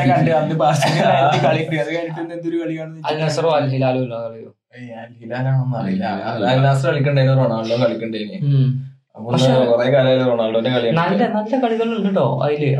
അവരെന്താ ചെയ്തെന്ന് വെച്ചാൽ അവര് ഒരു ആറ് ടീം അഞ്ച് ടീം അങ്ങനെ നന്നായിട്ട് ബിൽഡ് ചെയ്തിട്ടുണ്ട്. പബ്ലിക് ഫണ്ട് ഉപയോഗിച്ചിട്ടാണ് ഒരുപാട് ഇതില് ഫണ്ട് ചെയ്തിട്ടുള്ളത്. അപ്പൊ റീസെന്റ്ലി ഞാൻ സൽമാൻ മുഹമ്മദ് ബിൻ സൽമാൻ പുള്ളിക്കാരന്റെ ഇന്റർവ്യൂ കണ്ടിരുന്നു. അതില് പറഞ്ഞു വൺ പെർസെന്റേജ് ജി ഡി പിയിൽ ഇൻക്രീസ് വന്നു ഈ ഫുട്ബോളിൽ ഇൻവെസ്റ്റ് ചെയ്തിട്ട്. അപ്പൊ ഇനി വൺ പോയിന്റ് ഫൈവ് പെർസെന്റേജ് ആണ് അടുത്ത വർഷം അല്ലെങ്കിൽ അടുത്ത കഴിഞ്ഞ വർഷമൊക്കെ ടാർഗറ്റ്. അപ്പൊ നീ ഇൻവെസ്റ്റ് ചെയ്യുന്ന പറഞ്ഞിട്ട്. അപ്പൊ ഫോക്സ് ന്യൂസിലാ തോന്നുന്നു ഇന്റർവ്യൂ, അതോ സി എൻ ആണോ ഇതിലെ അതിലോ എന്നാ. അപ്പൊ അവര് ചോദിക്കുന്നുണ്ട് ഇത് ബാക്കിയുള്ളവർ ക്രിട്ടിസൈസ് ചെയ്യുമ്പോൾ ഇത്രയും പൈസ ഇൻവെസ്റ്റ് ചെയ്ത് ഓരോ പ്ലെയേഴ്സിനെ മേടിക്കുമ്പോൾ അതിന് പ്രശ്നമില്ല, ഐ ഡോണ്ട് കെയർ എന്നാണ് മൊബൈൽ പറയുന്നത്. ഇന്ത്യ ജി ഡി പിയിൽ ഇൻക്രീസ് ഉണ്ടെങ്കിൽ ഞാൻ അതേ ഫോക്കസ് ചെയ്യുള്ളൂ. തീരുമാനമാണല്ലോ പൈസ ലോൺ. അല്ല, ഇപ്പൊ ഓരോ ഓരോ പിന്നെ ഇവന്റ്സ് ആയിട്ട് നടക്കുന്നുണ്ട്. ഇപ്പൊ നമ്മളെ Francis Ngannou versus Tyson Fury അവിടെ കഴിഞ്ഞു. കാനിയ വെസ്റ്റിന്റെ പുതിയ ആൽബം ഷൂട്ട് ചെയ്യുന്നുണ്ട് സൗദി അറേബ്യയിൽ. അത് ഇന്നലെ അതിന്റെ വീഡിയോസ് ഒക്കെ ഉണ്ടായിരുന്നു. കാനിയ വെസ്റ്റ് എത്ര എത്ര സെലിബ്രിറ്റീസ് വന്നിരുന്നു ഈ Tyson Fury versus Francis Ngannou ആ ഫൈറ്റ്. പിന്നെ ഈ ഡബ്ല്യു ഡബ്ല്യുയുടെ ക്രൗൺ ജുവൽ ഉണ്ടല്ലോ, അതെല്ലാ വർഷവും ഇപ്പൊ ഇവിടെ വെച്ചിട്ട് നടക്കുന്നത് സൗദി ഡബ്ല്യു ഡബ്ല്യു. അതിലിപ്പോ ലോഗൻ പോൾ ചാമ്പ്യനായി, റെയ്മിസ്റ്റീ റെയ്മിസ്റ്റീരിയ ഒക്കെ ഇപ്പോഴും ഉണ്ട് ഡബ്ല്യു ഡബ്ല്യു. ഞാനൊക്കെ ഞാൻ റെയ്മിസ്റ്റീരിയ ഉണ്ട്. ഫിറ്റ്നസ് മെയിൻറ്റെയിൻ ചെയ്യണല്ലേ, ഭയങ്കര ഇതാണ്. ഞാനൊക്കെ ചെറിയ കുട്ടിയെ മുതലുണ്ട് റെയ്മിസ്റ്റീരിയ. ഇത്ര പ്രായമായിട്ടും ഓർക്ക് ഇത് ഫേക്ക് ആണല്ലോ, ഫേക്ക് ആക്ടിങ് ആണത്. വേൾഡ് റെസ്ലിംഗ് എന്റർടൈൻമെന്റ് ണെങ്കിലും നല്ല പരിക്കുകളൊക്കെ. ഒരു വീഡിയോ ഉണ്ട്, ഒരു ഡബ്ല്യു ഡബ്ല്യു ഫൈറ്റർ വീട് കിടക്കുമ്പോ ബ്ലഡ് വരാൻ വേണ്ടിട്ട് ബ്ലഡ് ചെന്നിട്ട് വീട് കിടക്കും ഇതാക്കണം, എന്നിട്ട് ബ്ലഡ് വന്നിട്ട് നീച്ചാണ് പോകും. അത്രക്കും ഡെഡിക്കേറ്റഡ് ആണ്. ഐഡിയ ഒക്കെ ശരിക്കും കൊള്ളുണ്ട്. ഐഡിയ അഭിനയിക്കുന്ന പക്ഷെ ഒരു സൈക്കാണ്. ഇറ്റ്സ് ലൈക് ബേസിക്കലി സ്ക്രിപ്റ്റഡ് ആണ്. ഇടിക്കണ ഒരു രീതി ഉണ്ട്. പക്ഷെ ഇങ്ങനെ ഒരു കാലിട്ട് സ്റ്റോപ്പ് ചെയ്യും ഇടിക്കണ ടൈമില് ഒച്ചയും കാര്യങ്ങളൊക്കെ ഇതാക്കാന്. അത് അത്രക്കും പ്രാക്ടീസ് ചെയ്തൊരു പ്രൊഫഷണൽ രീതിക്കാണ് അവര് കൊണ്ടുപോകുന്നത്. പക്ഷെ എനിക്ക് ഇഷ്ടം ഒന്നും പാടി യു എഫ് സി ആട്ടോ. യു എഫ് സിയിലും കുറച്ച് റൂൾസ് ഉണ്ട്, എല്ലാ ഫൈറ്റിങ്ങിലും റൂൾസ് ഉണ്ട്. പക്ഷെ യു എഫ് സി ഒന്നും പാടി ഇൻട്രസ്റ്റിംഗ് ആണ് വാച്ച് ചെയ്യാന്. പിന്നെ അതിലല്ല ഇപ്പൊ ഖബീബും മക്ഗ്രെഗറും. ഞാൻ ഖബീബിനെ ഖബീബ് ഫേമസ് ആവേണ്ടതിന് മുമ്പേ ഞാൻ യു എഫ് സിയിൽ വന്ന് കാണാറുണ്ടായിരുന്നു. കോണർ ചാമ്പ്യനായി നിൽക്കുമ്പോ തന്നെ കോണറാണ് ആദ്യമായിട്ട് ടു ഡിവിഷനിലെ ചാമ്പ്യൻ ആവുന്നത് ബെൽറ്റ്. അങ്ങനെ ഫെദർ വെയ്റ്റിലും ഹെവി വെയ്റ്റിലും. അങ്ങനെ കോണർ പിന്നെ അത് കഴിഞ്ഞിട്ട് ഈ മെയ്വെതറിനായിട്ട് ഫൈറ്റ് ചെയ്യാൻ പോയി ബോക്സിംഗിൽ. ഓൾമോസ്റ്റ് ഹൺഡ്രഡ് മില്യൺ ഡോളേഴ്സ് എങ്ങാനും ഉണ്ടാക്കി. ഇന്നും പേപ്പർ വ്യൂവിൽ ഏറ്റവും റെക്കോർഡ് ഇട്ട ഫൈറ്റിംഗ് അതാണ്. നാല് നാല് മില്യണോ നാല് പോയിന്റ് സംതിങ് ആൾക്കാർ പേപ്പർ വ്യൂ പേപ്പർ വ്യൂ അത് ചെയ്ത ഫൈറ്റ് അതാണ്. പിന്നെ അത് കഴിഞ്ഞിട്ട് പിന്നെ ഖബീബാണ് പിന്നെ ഖബീബിനായിട്ട് ഫൈറ്റ് ചെയ്തിട്ടുണ്ട് കോണർ മക്ഗ്രെഗർ.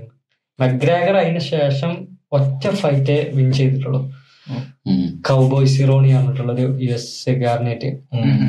അതിൻ്റെ ശേഷം പിന്നെ കോണർ ഫൈറ്റ് ചെയ്തിട്ടില്ല. പക്ഷെ ആൾക്കാരൊക്കെ വിചാരം ഖബീബാണ് ഈ ബ്രാൻഡ് ബിൽഡ് ചെയ്തിരുന്നത്. ബ്രാൻഡ് ബിൽഡ് ചെയ്ത വാല്യുവേഷൻ കൂട്ടിയതും കുറെ ആൾക്കാർ ഇതിലേക്ക് എക്സ്പാൻഡ് ചെയ്ത് ഇതെത്തിയതും. പക്ഷെ ഖബീബല്ല, ശരിക്കും കോണറാണ് ഈ ബ്രാൻഡ്. പിന്നെ ഒരു കോണറിന്റെ സംസാരവും പ്രസ് കോൺഫറൻസ് ഒക്കെ നല്ല ഹിറ്റ് ആയിരുന്നു. അതേപോലെ കോണർ രണ്ട് രണ്ട് ഡിവിഷനിൽ ചാമ്പ്യൻ ആവലും, ഡിയാസ് പറഞ്ഞിട്ടൊരു ഫൈറ്റർ ഉണ്ടായിരുന്നു, അയാളെ പോയി തോൽപ്പിക്കലും, ആദ്യത്തിൽ തോറ്റു രണ്ടാമത്തിൽ തിരിച്ചു വന്ന അയാളെ തോൽപ്പിച്ചു. ഈ ഫൈറ്റ് ഒക്കെ നല്ല ഇൻട്രസ്റ്റിംഗ് ആയിട്ട്. പിന്നെ അതിന്റെ ശേഷമാണ് യു എഫ് സിനെ ഒരു ബില്യൺ ഡോളർ വാല്യുവേഷനിലൊക്കെ എത്തിയ ആ ടൈമില്. അങ്ങനെ കോണർ മക്ഗ്രെഗർ ആ യു എഫ് സിന്റെ ഒരു നല്ലൊരു ആസറ്റ് ആയിരുന്നു. പിന്നെയാണ് ഖബീബ് വന്ന് ഖബീബ് വന്ന ശേഷമാണ് ഈ ഏഷ്യൻ രാജ്യങ്ങളിലും പിന്നെ മിഡിൽ ഈസ്റ്റിലൊക്കെ പോപ്പുലാരിറ്റി വന്നത്. അങ്ങനെയാണ് പിന്നെ ഇവര് അബുദാബിയിലൊക്കെ വന്ന ഷോ ഒന്നും പാടിയും പിന്നെ ലാസ് ഐലാൻഡിലൊക്കെ എല്ലാ വർഷത്തിലും ഒന്നോ രണ്ടോ ഷോ ഷോ ഒക്കെ ഉണ്ടാവും. റീസെന്റ്ലി ഒന്ന് കഴിഞ്ഞു, ഇസ്ലാമൊക്കെ ചാമ്പ്യനായി. റഷ്യൻ ഫൈറ്റേഴ്സ് അടിപൊളിയാണ്, പ്രത്യേകിച്ച് ഡൈഗിസ്ഥാൻ എന്നുള്ളൊക്കെ ഫൈറ്റേഴ്സ്, ഡൈഗിസ്ഥാൻ, ചെച്ചനിയ, ഇവിടുന്നൊക്കെയുള്ള ഫൈറ്റേഴ്സ് ഒരുപാടുണ്ടാവും. അവര് റെസ്ലിംഗിൽ അടിപൊളി, അവര് ഗ്രൗണ്ട് ഗെയിം അവർക്ക് നന്നായിട്ട് അറിയാം. അങ്ങനെയാണ്. പിന്നെ ബാക്ക് ടു എന്താണ് ആർ എസ് എൽ അല്ലേ R S L Roshn Saudi ലീഗോ ആർ എസ് എൽ ആ ലീഗിന് പറയാം, അങ്ങനെ എന്തോ ആണ് ആർ എസ് എൽ എന്ന് തോന്നുന്നു. അത് പിന്നെ റൊണാൾഡോക്ക് വേണ്ടി റൊണാൾഡോക്ക് ബംഗ്ലാവ് കൊടുത്തില്ല, റൊണാൾഡോക്കും ഗേൾഫ്രണ്ടിനും നിൽക്കാൻ വേണ്ടിട്ട് അല്ലേ, വലിയൊരു റൊണാൾഡോക്ക് വേണ്ടി തന്നെ റൂള് വരെ എന്തോ ഫ്ലെക്സിബിൾ ആക്കി. സൗദിയിൽ ശരിക്കും അങ്ങനെ ഒരു ലിവിങ് ടുഗദർ ബേസിൽ നിൽക്കാൻ കൺട്രി അനുവദിക്കുന്നില്ലല്ലോ, പക്ഷെ റൊണാൾഡോക്ക് വേണ്ടിട്ടാണ് റൂള് മാറ്റി. പക്ഷെ ആ റൂള് മാറ്റിയത് ഇപ്പൊ ബാക്കിയുള്ള ഫുട്ബോൾ പ്ലേയേഴ്സിനൊക്കെ അത് ഓക്കെയാണ്. അങ്ങനെ ഇല്ല ഇല്ല ഇല്ല അല്ല മൊത്തം റൂള് മാറ്റി, മൊത്തം റൂള് എനിക്കറിയില്ല മൊത്തമായിട്ട് മാറ്റിയത്. റൊണാൾഡോക്ക് എക്സ്പ്രഷൻ കൊടുത്താണോ എനിക്ക് തോന്നുന്നത്. ഫോറിൻ ഫുട്ബോൾ പ്ലേയേഴ്സിനുണ്ട്, ഫോറിൻ ഫുട്ബോൾ പ്ലേയേഴ്സ് എല്ലാവരും കൺസിഡർ ചെയ്യുന്നുണ്ട്. അപ്പൊ ഞാനോട് കാര്യം ചോദിക്കട്ടെ, നമ്മളെ വെസ്റ്റേൺ കൾച്ചറിന് കൊറേ കൊറേ കാര്യങ്ങൾ ഇപ്പൊ നമ്മളെ കേരളത്തിലായാലും ഇന്ത്യയിലായാലും വരുന്നുണ്ട്. കൊറേ ഈ കൊറേ കൾച്ചേഴ്സ് ഇവിടുന്ന് വരുന്നുണ്ട്, നല്ല കാര്യങ്ങളും വരുന്നുണ്ട്, ആകാത്ത കാര്യങ്ങളും വരുന്നുണ്ട്. അപ്പൊ ഇതൊക്കെ ആൾക്കാർക്ക് പ്രോസസ് ചെയ്ത് ഇനിയൊരു മുന്നോട്ട് പോകാൻ പറ്റും. അതായത് ഇപ്പോഴും ട്രഡീഷണൽ വാല്യൂസിൽ ജീവിക്കുന്ന ആൾക്കാരുണ്ട് കുറെ ആൾക്കാർ. ഈ ന്യൂ ജെറ ജനറേഷനിലെ ട്വന്റി ഇയേഴ്സ് ഒക്കെ ആയ ആൾക്കാർ ട്രഡീഷണൽ വാല്യൂസിന് കുറെ പിന്നെ സപ്പോർട്ട് ചെയ്തിട്ടും അത് ഇൻക്ലൂ ഉൾക്കൊണ്ടും ജീവിക്കുന്ന ആൾക്കാരുണ്ട്. അപ്പോ ആ ഇങ്ങനെ ഒരു ലിവിങ് ടുഗദർ ഒക്കെ കേരളത്തിൽ വന്നിട്ടുണ്ടെങ്കിൽ ഇപ്പൊ ഉണ്ട്, ഒരുപാടുണ്ട്. അപ്പോ അതൊരു എങ്ങനെ എന്റെ അഭിപ്രായം, അത് ഓരോരുത്തർ എങ്ങനെ എടുക്കുന്നുള്ളത് അനുസരിച്ചാണ്. ഇപ്പൊ ഐ പേഴ്സണലി ഞാൻ പ്രിഫർ ചെയ്യുന്നില്ല, ഞാൻ ഈ കാര്യത്തിൽ ഭയങ്കര കൺസർവേറ്റീവ് ആണ്. ഓക്കെ, പക്ഷെ ഇപ്പൊ വെസ്റ്റേൺ സൊസൈറ്റീസിലൊക്കെ ഭയങ്കര കോമൺ ആണ്. നമ്മളിപ്പോ ഇവിടുന്നൊക്കെ ബാക്കിയുള്ളവരോടൊക്കെ പറയാണ് നമ്മളവിടെയൊക്കെ അറേഞ്ച് മാരേജ് ആണ്, എനിക്കൊരു അറേഞ്ച് മാരേജ് ഉണ്ടാവുകയാണെങ്കിൽ ഒരു ഭയങ്കര അത്ഭുതമാണ്. ഏഹ് നിങ്ങൾ ഇതൊക്കെ ഈ കാലത്ത് ഇതൊക്കെ നടക്കുന്നുള്ളൊരു ഇതാണ്, ഇവർക്കത് ഒരിക്കലും ഉൾക്കൊള്ളാൻ പറ്റൂല. പക്ഷെ നമ്മളെ സൊസൈറ്റി അങ്ങനെയല്ല, സോ അവിടെ ഒരു വ്യത്യാസം ഉണ്ട്. ഇവിടെ അതാണ് നോർമല്, ഇവിടെ ഈ അറേഞ്ച് മാരേജ് ഒക്കെ ഭയങ്കര റയർ ആയിട്ടാണ് നടക്കുക. അത് അവരെന്നെ കണ്ടുപിടിച്ച് അവരെന്നെ കുറച്ചു കാലം ഒരുമിച്ച് സ്പെൻഡ് ചെയ്തിട്ട് പിന്നെ വീട്ടുകാർ പറഞ്ഞ് മാരേജ് ചെയ്യുന്ന സെറ്റപ്പാണ് ഇവിടെ ഉള്ളത്. അവർക്കും ബേസിക് വെച്ചാൽ ഒരു കമ്പാറ്റബിലിറ്റി ടെസ്റ്റ് ആണ്. അതായത് നമ്മളിപ്പോ ഒരു കാർ വാങ്ങണം മുന്നേ ടെസ്റ്റ് ഡ്രൈവ് ചെയ്യാതെ നമ്മൾ കാർ എടുക്കൂലല്ലോ, ആ കോൺസെപ്റ്റ് ആണ് അവർക്ക്. പക്ഷെ പെണ്ണുങ്ങൾ കാറാണോ അല്ലെങ്കിൽ ആണുങ്ങൾ കാറാണോ? അല്ല, അത് ഓരോരുത്തരുടെ ഒപ്പീനിയൻ പെർസ്പെക്റ്റീവ് ആണ്. അതെ, കേരള കണ്ടക്സ്റ്റിൽ പക്ഷേ അത് എത്രത്തോളം പ്രാക്ടിക്കൽ ആണെന്നുള്ളത്, കാരണം നമ്മുടെ സൊസൈറ്റി ഒന്ന് എഡ്യൂക്കേറ്റഡ് ആവാണ്ട് ഈ കാര്യത്തിൽ അല്ലെ, കുറച്ചും കൂടി ഇതിന്റെ ഒരു നല്ല വശം എന്താണ്, നല്ല വശം എന്താണ്, ഇതിന്റെ ബാഡ് വശം എന്താണ്. അപ്പൊ അത് പെർസ്പെക്റ്റീവ് ആണ്, ഇപ്പൊ ഓരോരുത്തരുടെ ഒരു സ്വാതന്ത്ര്യമാണ് അത്. ശരിക്കും ഞാൻ പറയാം, അതൊക്കെ ചിലപ്പോ ഒരുപാട് നമ്മുടെ സൊസൈറ്റിയിലെ ആളുകൾക്ക് അത് അക്സെപ്റ്റ് ചെയ്യാൻ പറ്റിക്കോണമെന്നില്ല. എന്താ അറിയോ, ഇവിടെ ഒരാൾ ബ്രേക്കപ്പ് ആണെങ്കിൽ ഓക്കെ ബ്രേക്കപ്പ് ആയി, പിന്നെ ഒരു അടുത്ത ആളിനെ തേടി പോയി. ചിലപ്പോൾ നമ്മുടെ നാട്ടിലെ ആളുകൾക്ക് അത് അക്സെപ്റ്റ് ചെയ്യാൻ പറ്റിക്കോണമെന്നില്ല. ചിലപ്പോൾ ഡിപ്രഷൻ ആവാം, ചിലപ്പോൾ ആളുകൾ പല കാര്യങ്ങളും ചെയ്യാം അല്ലേ, ചിലപ്പോൾ ഡ്രഗ് അഡിക്റ്റഡ് ആവാം, പല കാര്യങ്ങളും ഉണ്ട്. നിങ്ങളുടെ അഭിപ്രായം എന്താ ഇതില്? ഞാൻ ട്രഡീഷണൽ വാല്യൂ ഇപ്പം പറഞ്ഞ പോലെ ഞാനത് അഗ്രി ചെയ്യുന്നില്ല അഗ്രി ചെയ്യുന്നില്ല എന്നല്ല, എനിക്കത് അതിനുള്ള റീസൺ കാരണങ്ങൾ എന്താ നമുക്ക് തോന്നണേ, അല്ല അതിന്റെ ഡ്രോബാക്സ് എന്തായിരിക്കും? ഞാൻ കണ്ടിട്ടുള്ള രണ്ടിനും ആണെങ്കിലും ഡ്രോബാക്സ് ഉണ്ട്, രണ്ടിനും പ്രോസ് ആൻഡ് കോൺസ് ഉണ്ട്. ഇപ്പൊ പറഞ്ഞ മാതിരി കമ്പാറ്റബിലിറ്റി ചെക്ക് ചെയ്ത് നോക്കുകയാണെങ്കിൽ ഫ്യൂച്ചറിൽ ചിലപ്പോൾ അത് കുറച്ചുകൂടി ആ രീതിക്ക് പോകും. ഇപ്പൊ അല്ലാത്ത വശം പറയുകയാണെങ്കിൽ ഇപ്പൊ എന്താ പറയാ, ഇതിലാണിപ്പോ സ്റ്റാറ്റിസ്റ്റിക്സ് പറഞ്ഞെന്ന് വെച്ച് കഴിഞ്ഞാല് പൊതുവെ ഡിവോഴ്സ് റേറ്റ്സ് ഇതിനാണ് കൂടുതലാണെന്നാണ് കാണിക്കുന്നത്. ജോർഡൻ പീറ്റേഴ്സിന്റെ ഒരു ഇന്റർവ്യൂ ഉണ്ടായിരുന്നു, അതിലൊക്കെ ആളിങ്ങനെയാണ് പ്രസ് ചെയ്തിട്ടുള്ളത്. ആൾ അഗെയിൻസ്റ്റ് ആണ്, ജോർഡൻ പീറ്റേഴ്സിന് അറിയില്ല, ആൾ അഗെയിൻസ്റ്റ് ആണ്. ആള് പറഞ്ഞെന്ന് വെച്ചാൽ living together is not a good idea before marriage. അയാൾ പറഞ്ഞത് അയാൾ പറഞ്ഞത് വെച്ചാൽ ലിവിംഗ് ടുഗദറിൽ ഉള്ള ആൾക്കാരാണ് more likely to get divorce, more likely എന്നല്ല ഒരുപാട് highlight, more likely to get divorce എന്നാണ്.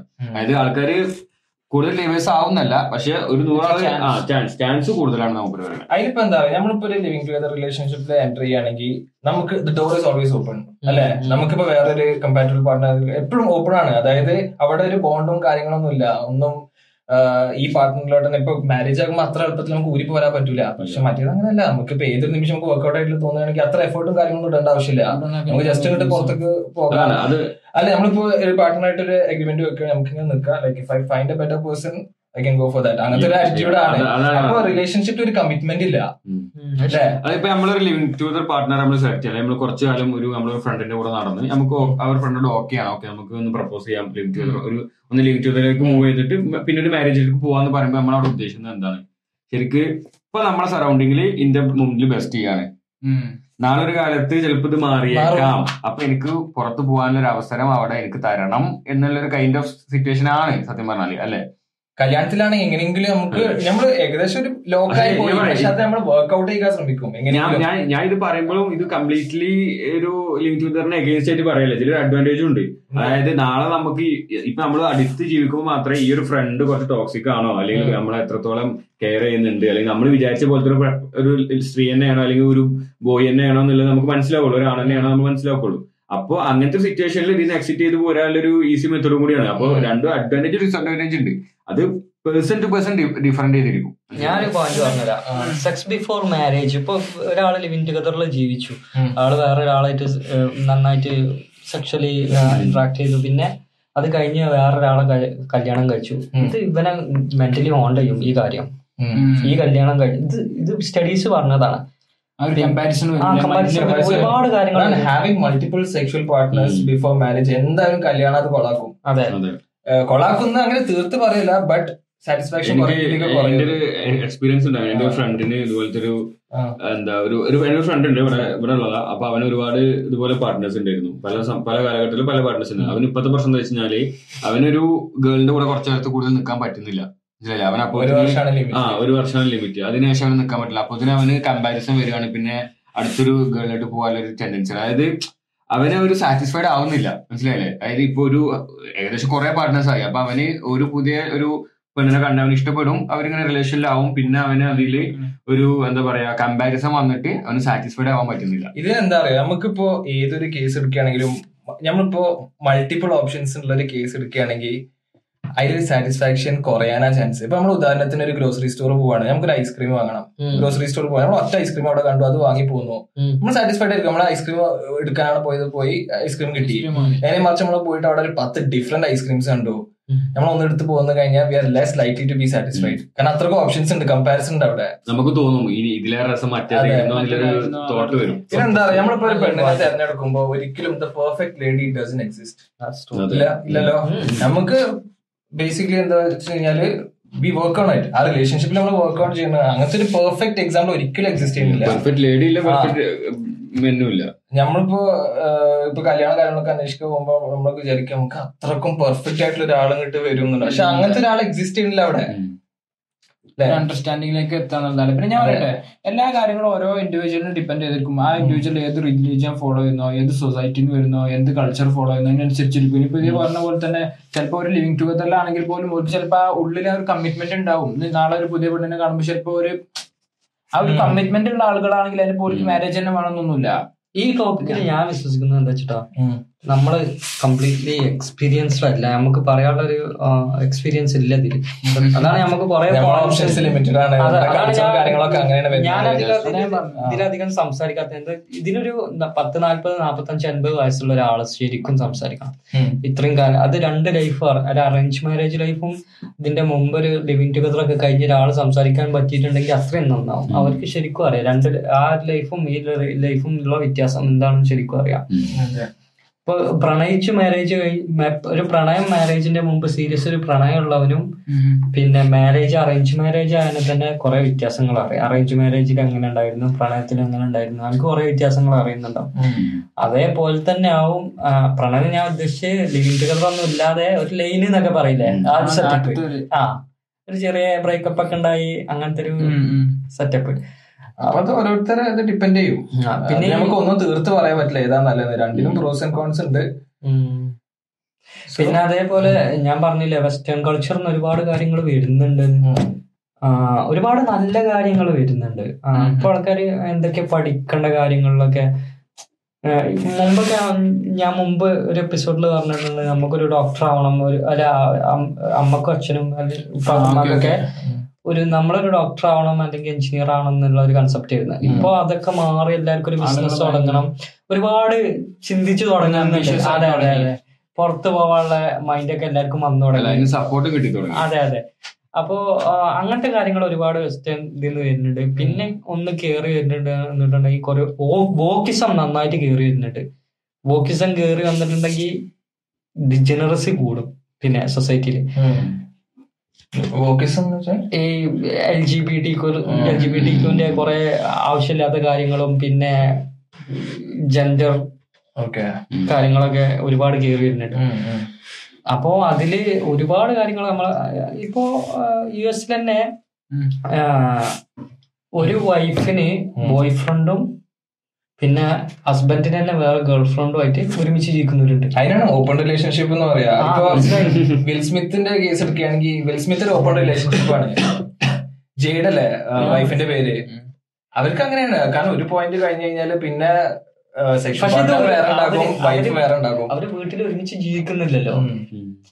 ഏഹ് അപ്പോ ഞാൻ പറയുന്നത് ഇപ്പൊ റീസെന്റ്ലി വിൽ സ്മിത്തിനെ പറ്റിയൊരു റൂമർ കേട്ടു കേട്ടു പുള്ളിക്കാരൻ സെക്സ് ഉണ്ടായി, ഒരു ഗ്യാ സെക്സ് ഉണ്ടായി എന്നുള്ളത് ഒരു ഒരു ഏതോ ഒരു ആക്ട്രസ് സെലിബ്രിറ്റിയുടെ പേര് പറഞ്ഞ. പക്ഷെ അത് ട്രെൻഡിങ് ആണ്. വിൽ സ്മിത്ത് റീസെന്റ്ലി കുറച്ച് വർഷങ്ങളായിട്ട് നല്ല നല്ല മീഡിയ അറ്റാക്ക് വന്നുകൊണ്ടിരിക്കുന്ന ഒരു ആക്ടറാണ് വിൽ സ്മിത്ത്. ആ പിന്നെ ഓസ്കാറിന്റെ അമ്മത്തെ അത് ചെയ്യണ വളരെ അൺനെസസറി ആയിരുന്നു അല്ലെ, അവിടെ പോയി സ്ലാപ്പ് ചെയ്യേണ്ടത്.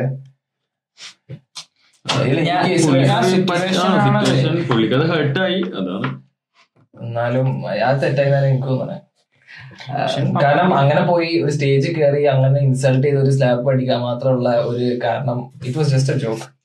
ഈ ഈ പിന്നെ വിൽ സ്മിത്തിന്റെ വൈഫിന്റെ പേരെന്താ, ജെയ്ഡ്. ആ അവരെ എക്സ് ബോയ് ഫ്രണ്ട് ആരാന്ന് അറിയോ? Tupac Tupac Shakur ex ex boyfriend നയൻറ്റീസില്. പിന്നെ അവരിപ്പോഴും രൂപാക്കിനെ പറ്റി നല്ല കാര്യങ്ങൾ ഇങ്ങനെ പറയും.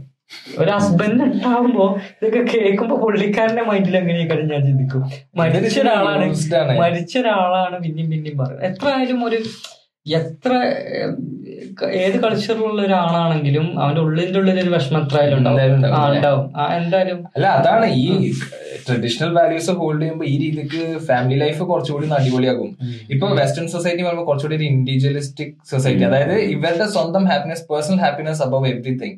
പക്ഷെ നമ്മുടെ സൊസൈറ്റിയിൽ അങ്ങനെയല്ല, ഫാമിലിക്ക് വേണ്ടി ഒരു പരിധി വരെ നമ്മൾ ഫാമിലിക്ക് വേണ്ടിയിട്ടാണ് ജീവിക്കുക. അപ്പൊ ഇങ്ങനത്തെ കുറെ കാര്യങ്ങൾ ശ്രദ്ധിച്ചു കഴിഞ്ഞാൽ ആ രീതിക്ക് ഇവർക്കും ഹാപ്പി ഫാമിലി ലൈഫും കാര്യങ്ങളൊക്കെ ഉണ്ട്, ബട്ട് കമ്പയർഡ് ടു ഉത്തരവാദിത്തങ്ങള് നമുക്ക് ഡിഫറെന്റ് ആണ്. അതായത് നമുക്ക് അവിടെ നമ്മളെ കുടുംബത്തില് ഒരുപാട് നമ്മളെ ഏട്ടന്റെ അനിയൻ ഉണ്ടെങ്കിൽ അനിയന്റെ പിന്നെ കുടുംബത്തിൽ വേറെ ആരെങ്കിലും ഉണ്ടെങ്കിൽ അവരൊക്കെ പ്രശ്നങ്ങൾ നമ്മള് നോക്കും. അതെ ഇവിടെ അങ്ങനെയല്ലല്ലോ. ഇവിടെ ഇവർക്ക് ഏറി വന്ന ഒരു പ്രശ്നം എന്ന് പറയുന്നത് ഒരു അപ്പാർട്ട്മെന്റ് മേടിക്കല, അതായത് അവര് ലോൺ എടുത്ത് മേടിക്കും ചെയ്യും. പിന്നെ അത് നമുക്ക് കുറ്റം പറയാനൊന്നുമില്ല, കാരണം പേഴ്സണൽ ഹാപ്പിനെസ് തന്നെയാണ് വരേണ്ടത്. പക്ഷെ അതും വളരെ സബ്ജക്റ്റീവ് ആയിട്ടുള്ള ഒരു കാര്യമാണ്, നമുക്ക് അത് ഒരിക്കലും ഉൾക്കൊള്ളാൻ പറ്റില്ല, കാരണം നമ്മള് ഒരു പരിധി വരെ ഫാമിലി കഴിഞ്ഞിട്ടുള്ളൂ. അതെ അതെ നമ്മുടെ കൾച്ചർ അങ്ങനെയാണ്, അത് നല്ലൊരു കാര്യമാണ്. നമ്മളതുകൊണ്ട് അതുകൊണ്ട് നമ്മളെ മക്കളാണെങ്കിലും നമ്മൾ തന്നെ കുറെ രീതിക്ക് നല്ലൊരു ഫാമിലി ലൈഫ് എൻജോയ് ചെയ്തിട്ടുണ്ട്. പക്ഷെ ഇവിടെ എത്ര ആൾക്കാർ ഫാമിലി ലൈഫ് എൻജോയ് ചെയ്യും? എൻജോയ്മെന്റ് രണ്ടിലും വ്യത്യാസമുണ്ട്. ഇവിടെ വേറെ കൈൻഡ് ഓഫ് എൻജോയ്മെന്റ് ആണ്, എൻജോയ്മെന്റ് ആണ്. അല്ല സ്വന്തം ഉമ്മയും വാപ്പയും ഒരു വീട്ടിൽ ഉണ്ടാവുക വെച്ച് കഴിഞ്ഞാൽ വലിയൊരു അനുഗ്രഹമാണ് അല്ലെ. ചില കുറെ വീട്ടിൽ അങ്ങനല്ല. ഇവിടെയൊക്കെ നമ്മള് പറയുമ്പോ നമ്മളെ ഉമ്മാന്റെയും ഉപ്പാന്റെയൊക്കെ കൂടെയാണ് ജീവിക്കുന്നതെന്ന് പറയുമ്പോ അത് എപ്പോഴും അതേ ചോദിക്കും, എന്തുകൊണ്ട് മൂവ് ചെയ്തില്ല ചോദിക്കും. പതിനെട്ട് വയസ്സ് അല്ലെങ്കിൽ ഒരു ഒരു കോളേജ് ഒക്കെ ആകുമ്പോഴത്തേനും അവര് മൂവ് ചെയ്യും, എന്താ സ്വന്തമായിട്ട് അപ്പാർട്ട്മെന്റ് എടുത്ത് മൂവ് ചെയ്യും. നമ്മളെ പിന്നെ കൂട്ടുകുടുംബമായിട്ടൊക്കെ ജീവിക്കുന്നവർ എത്ര പേരൊക്കെ ഉണ്ടെന്ന് പറയുമ്പോൾ എനിക്ക് അത്ഭുതമാണ്, എത്ര ആൾക്കാരുണ്ടാവുക എന്നൊക്കെയുള്ള ചോദിക്കുമ്പോൾ. അതൊരു നമ്മുടെ നാട്ടിലിപ്പോ ന്യൂക്ലിയർ ഫാമിലീസ് ആയി തുടങ്ങി, എല്ലാവരും കുഞ്ഞു കുഞ്ഞു വീട് വെക്കലും എല്ലാവരും മാറാൻ തുടങ്ങില്ല. പക്ഷെ കുറെ മുന്നേ ഇപ്പൊ നമ്മളിപ്പാന്റെ കാലത്ത് അല്ലെങ്കിൽ നമ്മളിപ്പാന്റെ കാലത്തൊക്കെ എല്ലാവരും ഒരേ വീട്ടില് ജ്യേഷ്ഠാന്യന്മാരെല്ലാരും ഒരു വീട്ടില് സിബ്ലിങ്സ് ഒക്കെ ഒരുമിച്ച് ജീവിക്കുന്നു, ഓരോ മക്കള് അങ്ങനെയൊക്കെ. ന്യൂക്ലിയർ ഫാമിലീസിനെ സപ്പോർട്ട് ചെയ്യണം, കാരണം ജോയിന്റ് ഫാമിലീസ് ആയി കഴിഞ്ഞാൽ പിന്നെ അങ്കിൾസും ആൻസും കസിൻസ് എല്ലാവരും കൂടി ഒരുമിച്ചാകുമ്പോൾ അവിടെയും കുറെ പ്രശ്നങ്ങൾ ഉണ്ടാവും.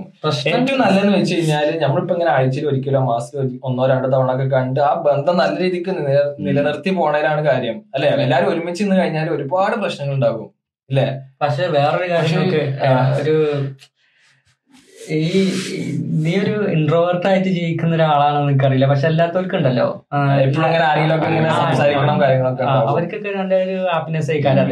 പക്ഷെ എങ്ങനെ വന്നു കഴിഞ്ഞാലും പ്രൈവസി നല്ല രീതിയിൽ വരെ എല്ലാവർക്കും വേണ്ട ഒരു കാര്യമാണ്.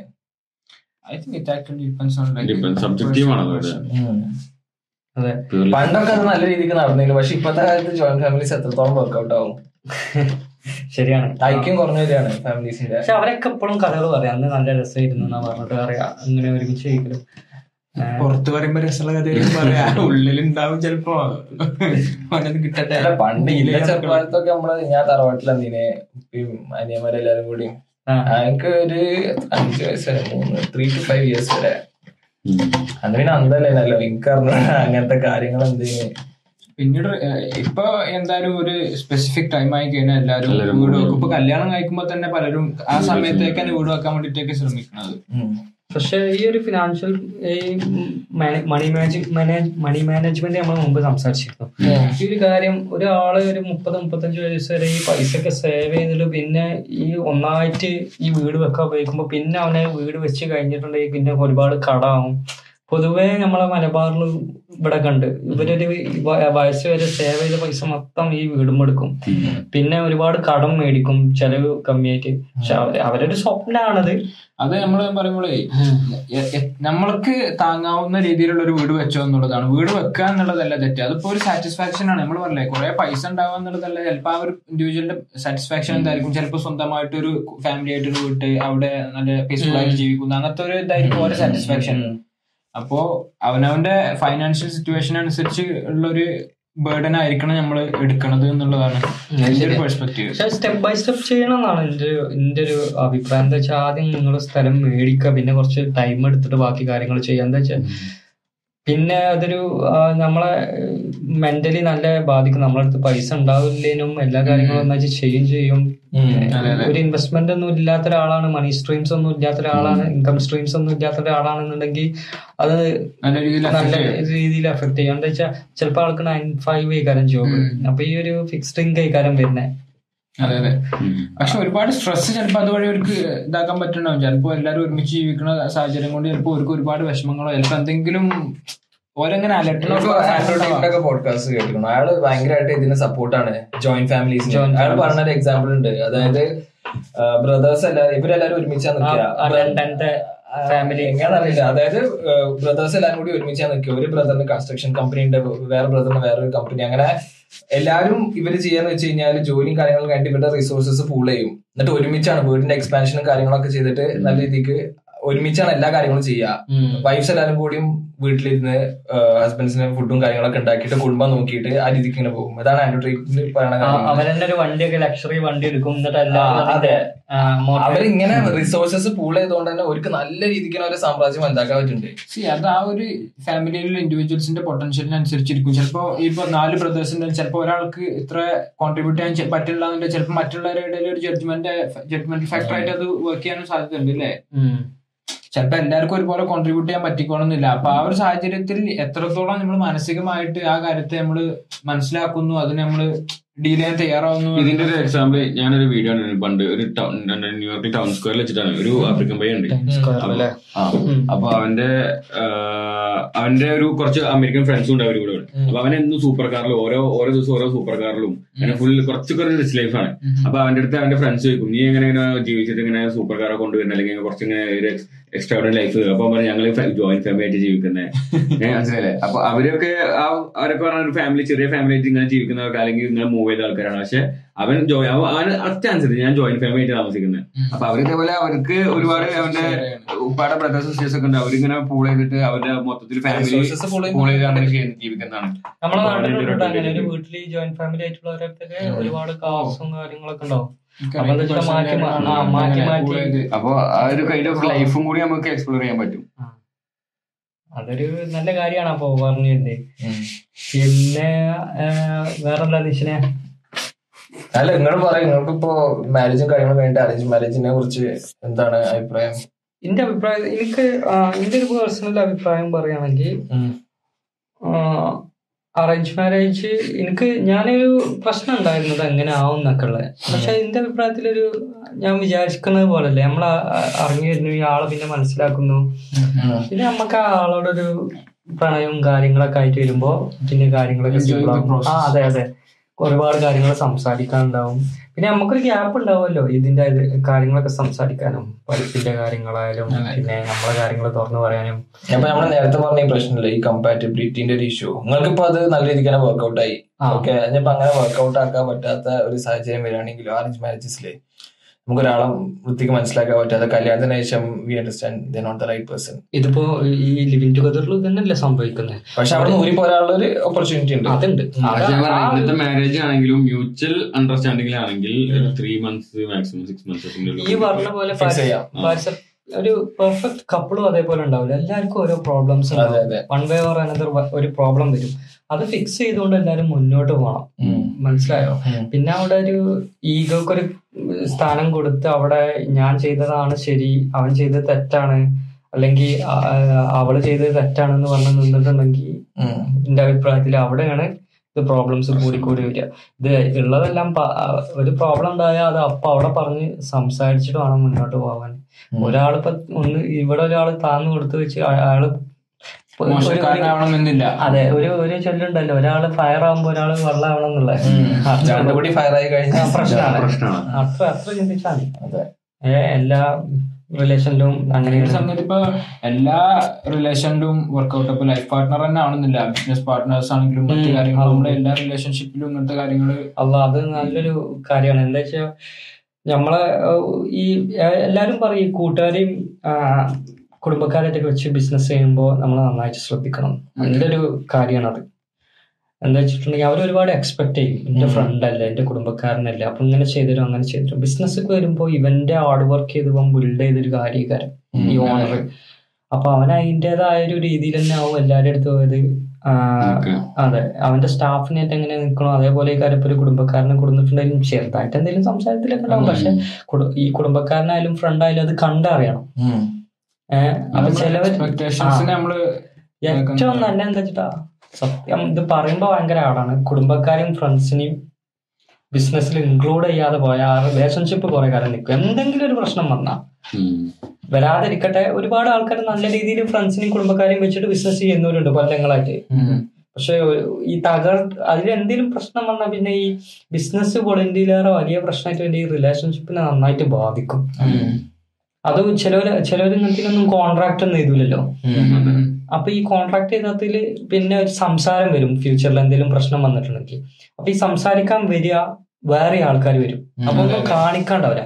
ഈ വരുന്ന ആൾക്കാർക്ക് ഒന്നും അറിയില്ല എന്താണ് ഇവർ ചെയ്തിട്ടുള്ളത് എന്തൊക്കെയാണ് നടന്നിട്ടുള്ളത്. അപ്പൊ അവർ വന്നാടെ നമ്മളെ ബാങ്കിലെ ട്രാൻസാക്ഷൻസും നിങ്ങൾ ഇവർക്ക് എത്ര പൈസ കൊടുത്തണം എല്ലാം ചോദിക്കും. നമ്മളെടുത്ത് ഇതൊന്നും കൊടുക്കുക അല്ലെങ്കിൽ ഇത് ഇത് ഇത് സ്ട്രെയിഞ്ച് ആയ ആൾക്കാർക്ക് നമ്മൾ അറിയാത്ത ആൾക്കാർക്കൊക്കെ ഇത് കാണിച്ചു കൊടുക്കേണ്ടി വരും. കോൺട്രാക്ട് ഇല്ലെങ്കിലുള്ള പ്രശ്നം അതാണ്. അപ്പൊ ഏതൊരു കുടുംബക്കാരനെയും ഏതൊരു ഫ്രണ്ട്സിനെയും ഫ്രണ്ടിനെയും വെച്ച് ബിസിനസ് ചെയ്യാൻ ഈ കോൺട്രാക്ട് ഇമ്പോർട്ടന്റ് ആണ് ബിസിനസ്സിൽ. ഇന്ത്യ അനുഭവങ്ങളുണ്ട്. പിന്നെ നമ്മളിപ്പോ ശ്രദ്ധ ആൾക്കാരെന്താ വെച്ചിട്ടാ ആൾക്കാരെ ചെയ്യാറുണ്ട്. നമ്മളെ നാട്ടിൽ പ്രത്യേകിച്ച് പറഞ്ഞിടും ചിലവര് ഇതൊന്നും ചെയ്യണ്ട നമുക്ക് ഇങ്ങനെയല്ല ഇങ്ങനെയല്ല. പിന്നെ ഈ പറഞ്ഞ കാര്യം മറക്കും. ഒരാൾ മറന്നാ പോലെ പ്രശ്നമായി അവിടെ. പിന്നെ അത് വൺ സീരിയസ് പ്രശ്നത്തിനുള്ള നിൽക്കുക. ഇപ്പൊ നാട്ടിൽ ഒരുപാട് ആൾക്കാർ പിന്നെ ബിസിനസ് മൈൻഡ് ആയി പല ക്രിയേറ്റീവ് ആയിട്ടുള്ള സംഭവങ്ങൾ ചെയ്യുന്നു. ഡിജിറ്റൽ മാർക്കറ്റിംഗ് കൂടി വരുന്നു, എസ് സിഒ കൂടി വരുന്നു, എ ഐന്റെ ചെയ്യുന്നു, metaverse, N F T, crypto എല്ലാം ചെയ്യുന്നുണ്ട്. ഇപ്പൊ എനിക്ക് എപ്പോഴും ഒരു ആഗ്രഹമുണ്ട് ക്രിപ്റ്റോയിൽ എന്തെങ്കിലുമൊക്കെ ഒരു പ്രൊജക്ട് ചെയ്യണം എന്നുള്ളത്. അപ്പോ ഇപ്പൊ ഈ ബിയർ മാർക്കറ്റ് ഒക്കെ ആയതുകൊണ്ടാണ് ഇനി ബുൾ മാർക്കറ്റിക്ക് രണ്ടായിരത്തി ഇരുപത്തിനാലിലാണ് എല്ലാവരും പ്രൊഡിക്റ്റ് ചെയ്യുന്നത്. ഒരു മാർക്കറ്റ് കൊണ്ടുവരാന്ന് പ്രതീക്ഷിക്കണം. അപ്പൊ ഒരുപാട് പ്രൊജക്ട്സ് ഒക്കെ എന്തെങ്കിലുമൊക്കെ ഒന്ന് തുടങ്ങാനുണ്ട് ബ്ലോക്ക് ചെയിനില്, ബ്ലോക്ക് ചെയിൻ ടെക്നോളജി ഉപയോഗിച്ചിട്ട്. പറഞ്ഞാണോ ട്വന്റി ഫോറില് മാർക്കറ്റിൽ നല്ല രീതിയിൽ പെർഫോം ചെയ്യുന്നൊക്കെ പറഞ്ഞോ? അല്ല, അങ്ങനല്ല. ഇപ്പൊ ബിറ്റ്കോയിൻ ഹാൽവിംഗ് വരുന്നുണ്ട് ഞാൻ പറഞ്ഞിരുന്നില്ല. അപ്പൊ ബിറ്റ്കോയിൻ ഹാൽവിംഗ് വരുമ്പോ എന്തായാലും പൈസ, ബിറ്റ്കോയിന്റെ ഇത് ഇത് എന്താണ് പറയാ, സർക്കുലേഷൻ എന്ന് പറഞ്ഞത് ഇരുപത്തൊന്ന് മില്യൺ ബിറ്റ്കോയിൻ ആണ് മാർക്കറ്റിലുള്ളത്. അപ്പൊ അത് ലിമിറ്റ് ചെയ്യാണ് ആൾക്കാർക്ക്. അപ്പൊ ഈ ലിമിറ്റ് ചെയ്യുമ്പോഴാണ് ഈ ഹാൽവിങ്ങിന്റെ ടൈം വരുന്നത്. മൈനേഴ്സിന്റെ ഫീ ഇങ്ങനെ അവർക്ക് മൈൻ ചെയ്യുന്ന ബിറ്റ്കോയിന്റെ അളവ് കമ്മിയാവും. അതുകൊണ്ടാണ് ബിറ്റ്കോയിന്റെ ഇൻഫ്ലേഷൻ വരില്ല എന്ന് പറഞ്ഞത്. ഈ ഫിയാറ്റിന് പറഞ്ഞിട്ടുണ്ടെങ്കിൽ അൺലിമിറ്റഡ് സപ്ലൈ ആണ്, ലിമിറ്റഡ് സപ്ലൈ ഇല്ല. ഇരുപത്തൊന്ന് മില്യൺ ബിറ്റ്കോയിൻ ഉണ്ടായതുകൊണ്ട് ഇപ്പൊ പത്തൊമ്പത് മില്യന്റെ മേലെ മൈൻ ചെയ്തു. ഇരുപത് മില്യൺ ആയി തോന്നുന്നു എന്റെ ഇതില് അറിവില്. അപ്പൊ ഈ ആൾക്കാർ ചോദിക്കും ഇരുപത്തൊന്ന് മില്യൺ ആവാൻ ഇനി അധികം ഇല്ലല്ലോ. പക്ഷെ രണ്ടായിരത്തി ഒരുന്നൂറ്റി നാല്പതിലാണ് ലാസ്റ്റ് ബിറ്റ്കോയിൻ മൈൻ ചെയ്യുക, രണ്ടായിരത്തി ഒരുന്നൂറ്റി നാല്പതില് അപ്പൊ ഈ രണ്ടായിരത്തി ഇപ്പൊ രണ്ടായിരത്തി ഇരുപത്തി മൂന്നായി. ഇനി ഒരു ടൈം പറഞ്ഞ ഭയങ്കര ഇമ്പോർട്ടന്റ് ടൈമാണ്, ആൾക്കാർക്ക് അറിയില്ല. ബിറ്റ്കോയിൻ ആണ് ന്യൂ ഗോൾഡ്. അപ്പോ ഈ ഒരു ടൈമില് ഇൻവെസ്റ്റ് ചെയ്യുന്നവർക്കൊക്കെ അതൊരു ബെനിഫിറ്റ് ആണ്. അതാണ് ഈ പിന്നെ വലിയ കമ്പനീസ് ഇതിലോട്ട് ഇറങ്ങുന്നത്. BlackRock, Grayscale, Goldman, അവരൊക്കെ ഇതിലോട്ട് ഇറങ്ങിയിട്ട് ഇൻവെസ്റ്റ് ചെയ്യുന്നത് അതിന്റെ bitcoin, E T F C ഇതൊക്കെ തുടങ്ങുന്നത്. അപ്പോ എന്താന്ന് വെച്ചിട്ടുണ്ടെങ്കിൽ എന്റെ അഭിപ്രായത്തിൽ ബിറ്റ്കോയിൻ ആണ് ന്യൂ ഗോൾഡ്. പക്ഷേ ഒരു വേൾഡ് വാർ ത്രീ വരികയാണെങ്കിൽ എങ്ങനെ ആവും ഡിജിറ്റൽ മാർക്കറ്റ് എന്നുള്ളത് നമുക്ക് പറയാൻ പറ്റില്ല. ഗോൾഡിന് എന്നും എന്നും ആ വാല്യൂ ഉണ്ടാവും. പക്ഷെ ബിറ്റ്കോയിന്റെ വാല്യൂ ഈ പ്രശ്നങ്ങളൊന്നും ഇല്ലാതെ പോവാണെങ്കിൽ രണ്ടായിരത്തി ഒരുന്നൂറ്റി നാൽപ്പത് അമ്പത്തിന് മില്യൺസ് ആയിക്കാരം ഒരു ബിറ്റ്കോയിൻ ഓൺ ചെയ്യാൻ. കുറെ ആൾക്കാരെ വിചാരം ഞാൻ ഒരു ബിറ്റ്കോയിൻ മേടിക്കണം എന്നാ. പക്ഷെ ഒരു ബിറ്റ്കോയിൻ അല്ല മേടിക്കണ്ട, ആൾക്ക് വാങ്ങിച്ച് പത്ത് ഡോളറിന് ബിറ്റ്കോയിൻ മേടിക്കാം, അമ്പത് ഡോളറിന് ആ മേടിക്കാം. കുറെ ആൾക്കാർക്ക് അത് അറിയില്ല. ഇപ്പോ ഈ വർഷം തന്നെ പതിനയ്യായിരം ഡോളർ ആയിരുന്നില്ല ബിറ്റ്കോയിൻ, ഈ വർഷം കഴിഞ്ഞ വർഷം പതിനയ്യായിരം ഡോളർ ആയിരുന്നു. അപ്പൊ ഇനി മുപ്പത്തി ആറായിരം മുപ്പത്തി എട്ടായിരം ഡോളർ വരെ ആയി. എല്ലാം ഒരു ന്യൂസ് ബേസ്ഡ് ആണ്. എന്തെങ്കിലും ഒരു ബ്രേക്കിംഗ് ബ്രേക്കിംഗ് ആയിട്ട് ഒരു സംഭവം സംഭവിക്കാണിച്ചു. ബ്ലാക്ക് റോക്കിന്റെ ഇ ടി എഫ് വരാനെന്ന് പറഞ്ഞപ്പോ ബ്ലാക്ക് റോക്ക് എത്ര nine trillion dollar asset management ചെയ്യുന്ന കമ്പനിയാണ്. അവരെ ബിറ്റ്കോയിൻ ഇ ടി എഫ് വരികയാണെന്ന് പറഞ്ഞുകൊണ്ടാണ് ഇപ്പൊ കൂടിയത്. അതേപോലെയാണ്. അപ്പോ ഈ ഒരു ടെക്നോളജിയിൽ എല്ലാവരും ഫോക്കസ് ചെയ്യണമെന്ന് ഞാൻ എപ്പോഴും പറയും. ഒരു ഇൻവെസ്റ്റ്മെന്റ് അല്ലാതെ തന്നെ ആ ടെക്നോളജി, ബ്ലോക്ക് ചെയിൻ ടെക്നോളജി പറഞ്ഞത് വേറൊരു, ഇനി വോട്ടിങ്ങിനായാലും വരും. എന്താ വെച്ചാൽ ഡാറ്റാസ് നമുക്ക് അതിൽ കറപ്റ്റഡ് ആവില്ല. അതിന്റെ ഡാറ്റ ഡാറ്റാസ് ബ്ലോക്ക് ചെയിനില് എല്ലാവർക്കും ട്രാക്ക് ചെയ്യാം. അപ്പോ ആർക്കും എല്ലാം അറിഞ്ഞിരിക്കണം എന്നല്ല, അതിന്റെ ബേസിക്സ് അറിഞ്ഞിരിക്കണം. എന്താ എന്റെ പാർട്ടിന്റെ അഭിപ്രായം? ക്രിപ്റ്റോക്ക് ഒരു ഫ്യൂച്ചർ ഇല്ലേ? ഓ ഡെഫിനറ്റ്ലി ഫ്യൂച്ചർ ഉണ്ടല്ലോ. നോക്കണം, എനിക്ക് കുറച്ചുകൂടി പ്രൊജക്ട്സും കാര്യങ്ങളൊക്കെ എക്സ്പ്ലോർ ചെയ്യണം. പക്ഷെ ഞാൻ പറയുന്നത് വെച്ചാൽ ഫ്യൂച്ചറിന് വെച്ചിട്ട് നമ്മളന്ന് പറഞ്ഞ പോലെ തന്നെ don't put all your eggs in the single basket, അത്രേ ഉള്ളൂ. ഇതിലും ഫോക്കസ് ചെയ്താൽ ഇതും നല്ല റിട്ടേൺസ് ലോങ് ടൈമിൽ തരാൻ സാധ്യതയുണ്ട് എന്നുള്ളതാണ്. പിന്നെ ഓരോരുത്തരുടെ റിസ്ക് ആപ്പറ്റൈറ്റ് അനുസരിച്ചാണ്. ഇനി ചിലപ്പോൾ നമുക്ക് ഈ പ്രായത്തിൽ കുറച്ചുകൂടി റിസ്ക് എടുക്കാൻ പറ്റും. ഇനി ഭാവിയിൽ കുടുംബം കാര്യങ്ങളൊക്കെ ആയി കഴിയുമ്പോൾ നമ്മുടെ റിസ്ക് അപ്ഡേറ്റ് അനുസരിച്ച് കുറയും. അപ്പോൾ കുറച്ചുകൂടി സേഫ് ഇൻവെസ്റ്റ്മെന്റ്സ് ചെയ്യേണ്ടി വരും. ഇപ്പൊ ഒന്നുകൂടി ഈ റിസ്ക് എടുക്കാൻ പറ്റിയ പ്രായത്തിൽ ഇങ്ങനത്തെ കുറച്ചുകൂടി വോൾട്ടൈൽ അസറ്റ്സിലൊക്കെ ഇൻവെസ്റ്റ് ചെയ്ത് കഴിഞ്ഞാൽ നല്ലതായിരിക്കും ഫ്യൂച്ചറിൽ. പ്രായത്തിലാണ് ഏറ്റവും നല്ലത്. ഞാൻ പറയുന്നത് എല്ലാവരും ഏറ്റവും ആദ്യം ഇൻഷുറൻസിൽ, എല്ലാവരും ഒന്ന് ഇൻഷുറൻസ് ഒക്കെ എടുക്കണം നന്നാവും. നമ്മുടെ നാട്ടിൽ നിന്റെ വീട്ടിലൊന്നും ഹെൽത്തില് ശരിയാണ്. ഇവിടെ ആ കാര്യങ്ങളൊക്കെ ബാക്കി എല്ലാ കാര്യങ്ങളും നമ്മൾ ഇൻവെസ്റ്റ് ചെയ്ത് ഭയങ്കര ഒരു അടിപൊളി പോർട്ട്ഫോളിയോ കാര്യങ്ങളൊക്കെ ഇൻവെസ്റ്റ് ചെയ്ത് ഇങ്ങനെ വരികയാണ്. നമുക്ക് നല്ല രീതിക്ക് തന്നെ ക്യാപിറ്റൽ ഗെയിൻസും കാര്യങ്ങളൊക്കെ ഉണ്ടായി. പെട്ടെന്ന് കുടുംബത്തിൽ ഒരാൾക്ക് എന്തെങ്കിലും അസുഖം കാര്യങ്ങളൊക്കെ വന്നു കഴിഞ്ഞാല് അപ്പൊ എന്തെങ്കിലും ട്രീറ്റ്മെന്റ് ഒക്കെ വേണ്ടി ഒറ്റടിക്ക് ഇരുപത് മുപ്പത് ലക്ഷം ആയിരിക്കും പോണത്.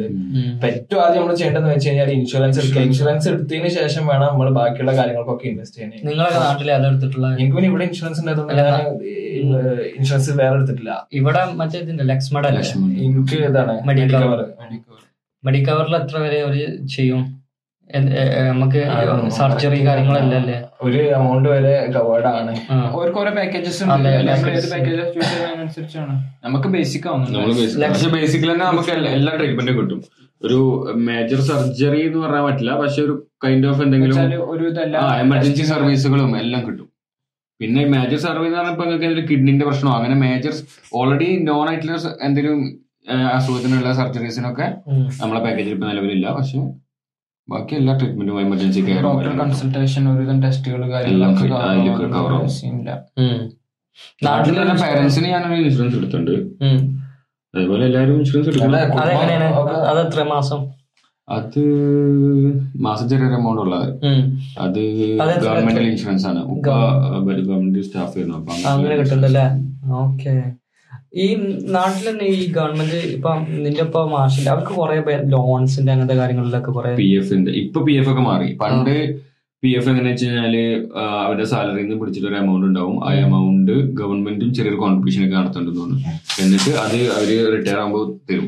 ഇനി അതെല്ലാം റിട്ടയർ ആകുമ്പോൾ അല്ലാതെ ഇപ്പോ ഇപ്പോ വേറെ ട്രാവലൊക്കെ നടത്തിയിരുന്നു. അപ്പൊ അതൊക്കെ പി എഫ് ലോൺ എടുത്തൊക്കെ ചെയ്തത്. പി എഫ് നമുക്ക് മുമ്പ് ലോൺ എടുക്കാം. അതായത് നമ്മൾക്ക് ഇത് മെച്യൂരിറ്റി പീരീഡ് എന്ന് പറഞ്ഞാൽ നമ്മൾ റിട്ടയർ ആകുമ്പോഴാണ്. അതിന് മുമ്പ് ലോൺ എടുത്തു കഴിഞ്ഞാൽ ആ ലോൺ നമുക്ക് എമൗണ്ട് ആയിട്ട് കിട്ടും. എന്നിട്ട് പി എഫ് റിട്ടയർ ആകുമ്പോൾ നമുക്ക് ആ ഡിഡക്ട് ചെയ്തിട്ടാണ് കിട്ടുക. പക്ഷെ ഇപ്പൊ നിലവിൽ ഇപ്പോഴത്തെ പി എഫ് എങ്ങനെയാണെന്ന് വെച്ച് കഴിഞ്ഞാൽ ഇവരെ ഗവൺമെന്റ് എംപ്ലോയീസിന്റെ കയ്യിൽ നിന്ന് എമൗണ്ട് മേടിച്ചിട്ട് അതൊരു സ്റ്റോക്കിംഗ് ബ്രോക്കർ കമ്പനിയിൽ അവർ ഇൻവെസ്റ്റ് ചെയ്യുകയാണ്. എന്നിട്ട് ഇൻവെസ്റ്റ് ചെയ്തിട്ട് അവർ എല്ലാ മാസവും ഇത്ര ഇത്ര വെച്ച് ഇൻവെസ്റ്റ് ചെയ്യുക എസ് ഐ പി ചെയ്യുന്ന പോലെ. എന്നിട്ട് അവർ റിട്ടയർ ആകുമ്പോൾ അത് ആ എമൗണ്ടാണ് കൊടുക്കുന്നത്. അതായത് അത് ഗ്രോ ചെയ്തിട്ടുണ്ടെങ്കിൽ അവർക്ക് ആ എമൗണ്ട് കിട്ടും, ഗ്രോ ചെയ്തിട്ടില്ലെങ്കിൽ ലോസിലാണെന്നുണ്ടെങ്കിൽ അങ്ങനെ. പക്ഷെ എന്തായാലും പറഞ്ഞത് നാൽപ്പത് പോലെ അമ്പത് പോലൊക്കെ എങ്ങനെ പോയാലും പിന്നെ ഫിഫ്റ്റി ഫിഫ്റ്റിയിൽ ഇൻവെസ്റ്റ് ചെയ്താൽ തന്നെ ഗ്രോത്ത് ഉണ്ടാവുള്ളൂ. നാൽപ്പത് അത്ര രീതിയിൽ എനിക്കറിയില്ല എമൗണ്ട് ഒരു ആ ഒരു എത്രയാണ് ആ വാല്യൂ നമുക്ക് അവിടെ ഉണ്ടാവും അസെറ്റ് ആയിട്ടുണ്ടാവും. നല്ലൊരു ഓപ്ഷൻ ആണ്. നിങ്ങൾക്കൊക്കെ എന്താ പറ്റിയേ ഒരു നമ്മളെ ഫസ്റ്റ് എപ്പിസോഡ് ചെയ്തൊരു എനർജി ആയിരുന്നു വന്നേ, ഒരു ഡൗൺ ആയ എനർജി. സത്യം ഇന്ന് ഡൗൺ ആയി തോന്നുന്നുണ്ടോ? നിങ്ങൾ ഡൗൺ ആയപ്പോൾ എനിക്കൊന്നും പറയാൻ തോന്നിയില്ല. എനിക്ക് കുറെ കാര്യങ്ങളൊക്കെ ഓപ്പൺ ആയിട്ട് പറഞ്ഞു തോന്നുന്നു. പക്ഷെ നിങ്ങളൊക്കെ ഞാനും ഡൗൺ ആയി. പിന്നെ ശേഷം ക്ലൈമറ്റ് ആണ് നമ്മൾ ഡൗൺ ആക്കുന്നത്. എനിക്കുണ്ട് എന്റെ ഒരു അഭിപ്രായത്തിൽ ക്ലൈമറ്റ് ആണ് എനിക്ക് പേഴ്സണലി. പിന്നെ ദാമുറിയായി കളിയും കാര്യങ്ങളും കഴിഞ്ഞ് ഒന്നുകൂടി മൈൻഡ് കാര്യങ്ങളൊക്കെ. പക്ഷെ ആൾക്കാർ കമന്റ്സ് എന്തെങ്കിലും വായിച്ചിട്ടാണോ? ഇതൊക്കെ ഞാൻ ഇതിനൊക്കെ കമന്റ്സ് വായിച്ച് ചിരിക്കുകയാണ്. എന്റർടൈൻമെന്റ് ഇതിലൊക്കെ ഉണ്ടായിരുന്നു ചിരി തന്നെയാ. ഫുള്ള് നെഗറ്റീവ് കമന്റ്സ് അല്ലേ. ഞാൻ മനസ്സിലാക്കാന്നോ ഇപ്പൊ നമ്മളൊരു വീഡിയോ കണ്ട് നമ്മള് നല്ല നല്ലൊരു വീഡിയോ കണ്ട് നമ്മളൊരു ഷോട്ട് കണ്ടു കഴിഞ്ഞാൽ നമ്മൾ സ്വാഭാവികമായിട്ടും അത് ലൈക്ക് അടിച്ച് കൊടുക്കും. കമന്റ് നേരം നോക്കില്ല. ഇനി നമുക്ക് അതിൽ എതിരഭിപ്രായം ഉണ്ടെങ്കിൽ നമ്മൾ എന്തായാലും കമന്റ് ചെയ്യും നമ്മൾ ആ ഷോട്ടിനെ പറ്റി. അപ്പൊ നമ്മളെ വീഡിയോക്ക് ഇപ്പൊ ആ ഷോട്ടിനൊക്കെ നിങ്ങളെ ഷോട്ടിനൊക്കെ ഹൺഡ്രഡ് കെ വീഡിയോസ് വന്നിട്ട് അല്ല ഹൺഡ്രഡ് കെ വ്യൂസ് വന്നിരുന്നു അണ്ടിനെ ട്വന്റി അപ്പൊ തേർട്ടി തേർട്ടി കെ ഒക്കെ വ്യൂസ് വന്നിരുന്നു. അപ്പൊ അത്രയും ആൾക്കാർ അത് കണ്ടു. അതില് ഒരു പത്തോ പതിനഞ്ചോ പേര് കമന്റ് ഇട്ടു, അല്ലെങ്കിൽ ഒരു മാക്സിമം പോയാലും തേർട്ടിക്ക് ഒരു ആയിരം പേര് കമന്റ് ഇട്ടു വിചാരിച്ചോ. അപ്പൊ ഒരു നല്ല ആൾക്കാർ കമന്റ് വന്നു. പക്ഷെ ഈ എതിരഭിപ്രായമുള്ള ആൾക്കാര് കമന്റ്സ് കാണും. അങ്ങനത്തെ കമന്റ്സ് കാണാനുള്ള കാരണം അവർക്ക് എതിരഭിപ്രായം ഉണ്ടാവും. നല്ല അഭിപ്രായമില്ല ആ വ്യൂസ് മൊത്തം കമന്റ് ഇട്ടു. അതിന്റെ റീസൺ അവർക്ക് ഇഷ്ടപ്പെട്ടോണ്ടാണ്. എതിരഭിപ്രായം ഉണ്ടാവും സ്വാഭാവികമായിട്ടും. അല്ലാതെ എല്ലാരും നമ്മള് അതേ പെർസ്പെക്ടീവ് ആയി കഴിഞ്ഞാൽ ഇതൊരു രസമല്ല. നമ്മളതാ പറഞ്ഞത് നമ്മളിവിടെ ഷെയർ ചെയ്യണതൊക്കെ നമ്മുടെ പേഴ്സണൽ ഒപ്പീനിയൻസ് ആണ്.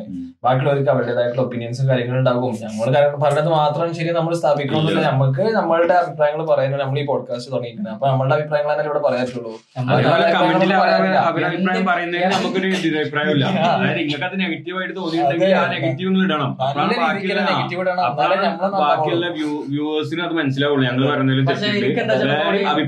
ഈ ഒരു ടോപ്പിക്കിൽ ഉണ്ട് എന്നുള്ളത് മനസ്സിലായില്ലേ. അങ്ങനെ പല എല്ലാവരും നമ്മള് നമ്മളാവാതിരിക്കരുത്. ഇങ്ങനത്തെ ഒരു ആൾക്കാരെ കമന്റ് വന്നിരിക്കാൻ പ്രൊഫൈൽ പിക്ചർ ഇല്ലാത്ത ഒരുപാട് ആൾക്കാർ ഇതൊക്കെ പറയുന്നുണ്ട്.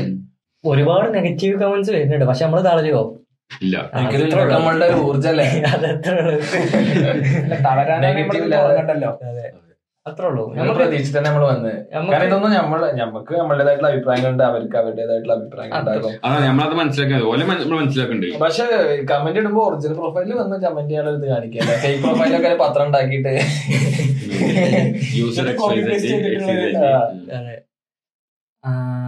ഞാൻ എപ്പോഴും പറയാറില്ലേ നമ്മള് എന്തോ നല്ലത് ചെയ്യുന്നുണ്ട്. ഇപ്പൊ ഞാൻ നിങ്ങൾ പറഞ്ഞല്ലേ എന്താ ഈ കമന്റ് ഇടുന്ന ആൾക്കാര് ഓല് പറഞ്ഞ നല്ല കാര്യമാണെന്നുണ്ടെങ്കിൽ ഓല് എന്തുകൊണ്ട് ഓല പ്രൊഫൈൽ ഒന്നും കിട്ടുന്നില്ല മനസ്സിലായില്ലേ? ഓല് പറയുന്നത് നമ്മളെ ക്രിറ്റിസൈസ് ചെയ്യാൻ വേണ്ടി പറയും വേണം ഓൽക്ക് ഓല് പറയുന്നത് തെറ്റാണെന്ന് ഒരു സംശയം ഇല്ലാണ്ടാണല്ലോ ഈ ഫേക്ക് പ്രൊഫൈലിൽ നിന്ന് വന്നിരുന്നത് അല്ലെ. അതായത് ഓല് ഇപ്പൊ നമ്മള് പറഞ്ഞ കാര്യം സത്യമാണെന്നുണ്ടെങ്കിൽ നമ്മൾ ഒരിക്കലും നമുക്കൊരു ഫേക്ക് പ്രൊഫൈൽ ഉണ്ടാക്കിയാണ്ട് അവിടെ പോയി പോസ്റ്റ് ചെയ്യേണ്ട ആവശ്യം നമുക്കില്ല. അതെ അത്രേ ഉള്ളൂ. അപ്പൊ ഞങ്ങൾ ഇതിൽ നിന്ന് കുറെ കാര്യങ്ങൾ ലേൺ ചെയ്യാന്നുള്ളതാണ്. ഞങ്ങൾ എല്ലാം പിന്നെ ശരിയാണ് അതെ പെർഫെക്റ്റ് ആണെന്നല്ല, ഞങ്ങളെ ഇൻഫർമേഷനും ഞങ്ങൾ പറയുന്ന നമ്പേഴ്സ് ഒക്കെ തെറ്റിന്ന് വരാം. പക്ഷേ നമ്മളിത് ഇങ്ങനെ പ്രിപ്പയർ ചെയ്ത് ഇങ്ങനെ പ്രിപ്പയർ ചെയ്യണ ഒരു കാര്യമാണ് ഇത്. നമ്മൾ ബേസിക്കലോടെ വന്നിട്ട് ഒരു കോൺവെർസേഷൻ സ്റ്റാർട്ട് ചെയ്യും. അപ്പൊ എല്ലാവരും അവരുടേതായിട്ടുള്ള പെർസ്പെക്റ്റീവുകൾ പറയും. നമ്മള് പ്രിപ്പയർ ചെയ്ത് പ്രസന്റ് ചെയ്ത കാര്യങ്ങളാണെങ്കിൽ നമുക്ക് അതിനനുസരിച്ച് ചെയ്യാം. അതെ, അതുകൊണ്ട് തന്നെ ചില ടോപ്പിക്സ് പറയുമ്പോൾ നമ്മൾ എല്ലാ ആളുകൾ ഉണ്ടാവും. കാരണം നമുക്ക് ആ ടോപ്പിക്കിനെ കുറിച്ച് കൂടുതലൊന്നും അറിയാത്തതുകൊണ്ട് സംസാരിക്കാം. ഒരു ടോപ്പിക്കിനെ കുറിച്ച് സംസാരിക്കേണ്ടത് എനിക്ക് തീരെ ഇഷ്ടമല്ല. അത് കുറച്ച് നമ്മൾ സീരിയസ് ആയി പോകുമ്പോ പിന്നെ നമ്മൾ ഇതിലൊരു നമ്മളായിട്ട് ജീവിച്ചാൽ മതി. നമ്മളെങ്ങനെയാണ് സാധാരണ ഒരാളായിട്ട് ഒരാളായിട്ട് പുറത്ത് പോയി സംസാരിക്കുന്നത് അതേപോലെ സംസാരിക്കുക, അത്രേ ഉള്ളൂ. അല്ല നമ്മൾ വേറൊരാളായി മാറി സംസാരിക്കാൻ നോക്കുമ്പോൾ നമുക്ക് കൂടുതൽ നേരം പിടിച്ചു നിൽക്കാൻ പറ്റില്ല, എന്തെങ്കിലുമൊക്കെ പ്രശ്നം വരും. അപ്പൊ നമ്മള് നമ്മളാവുക, നമ്മളെടുത്ത് മിസ്റ്റേക്ക് ഉണ്ടാവും. പറയാനുള്ള സ്വാതന്ത്ര്യം ഉണ്ട്. അതായത് നെഗറ്റീവ് കമന്റ്സ് ആണെങ്കിലും അറിയിക്കുക, അതാണ്. ഇപ്പൊ ഓൽക്ക് എന്തെങ്കിലും ഇപ്പൊ വ്യൂവേഴ്സിന് എന്തെങ്കിലും ഓല അഭിപ്രായം ഉണ്ട്, നമ്മള് പറഞ്ഞക്കാട്ടിൽ ഒരു വ്യത്യസ്തമായ അഭിപ്രായം ഉണ്ടെങ്കിൽ അവരത് പോസ്റ്റ് ചെയ്യാം. ബാക്കിയുള്ളവർ കാണുന്നവർക്കും അറിയാൻ പറ്റും ഇത് മാത്രമല്ല പെർസ്പെക്ടീവ്, ഇത് മാത്രമല്ല നിങ്ങൾ ചിന്തിക്കുന്ന ആൾക്കാരുണ്ട്. നമ്മളങ്ങനെ പറയണില്ല, നമ്മള് പറയണതെല്ലാം ശരിയാണ്, നമ്മള് ക്ലെയിം ചെയ്യുന്നില്ല. We are humans, we can make mistakes. നമുക്ക് നമ്മുടേതായിട്ടുള്ള പെർസ്പെക്ടീവ്സ് ഉണ്ട്. So let's see. ഇപ്പൊ വേറൊന്നുമില്ലല്ലോ, മൈൻഡ് അപ്പ് ചെയ്യല്ലേ. അടുത്തൊരു എപ്പിസോഡിൽ വീണ്ടും കാണാം കാണാം.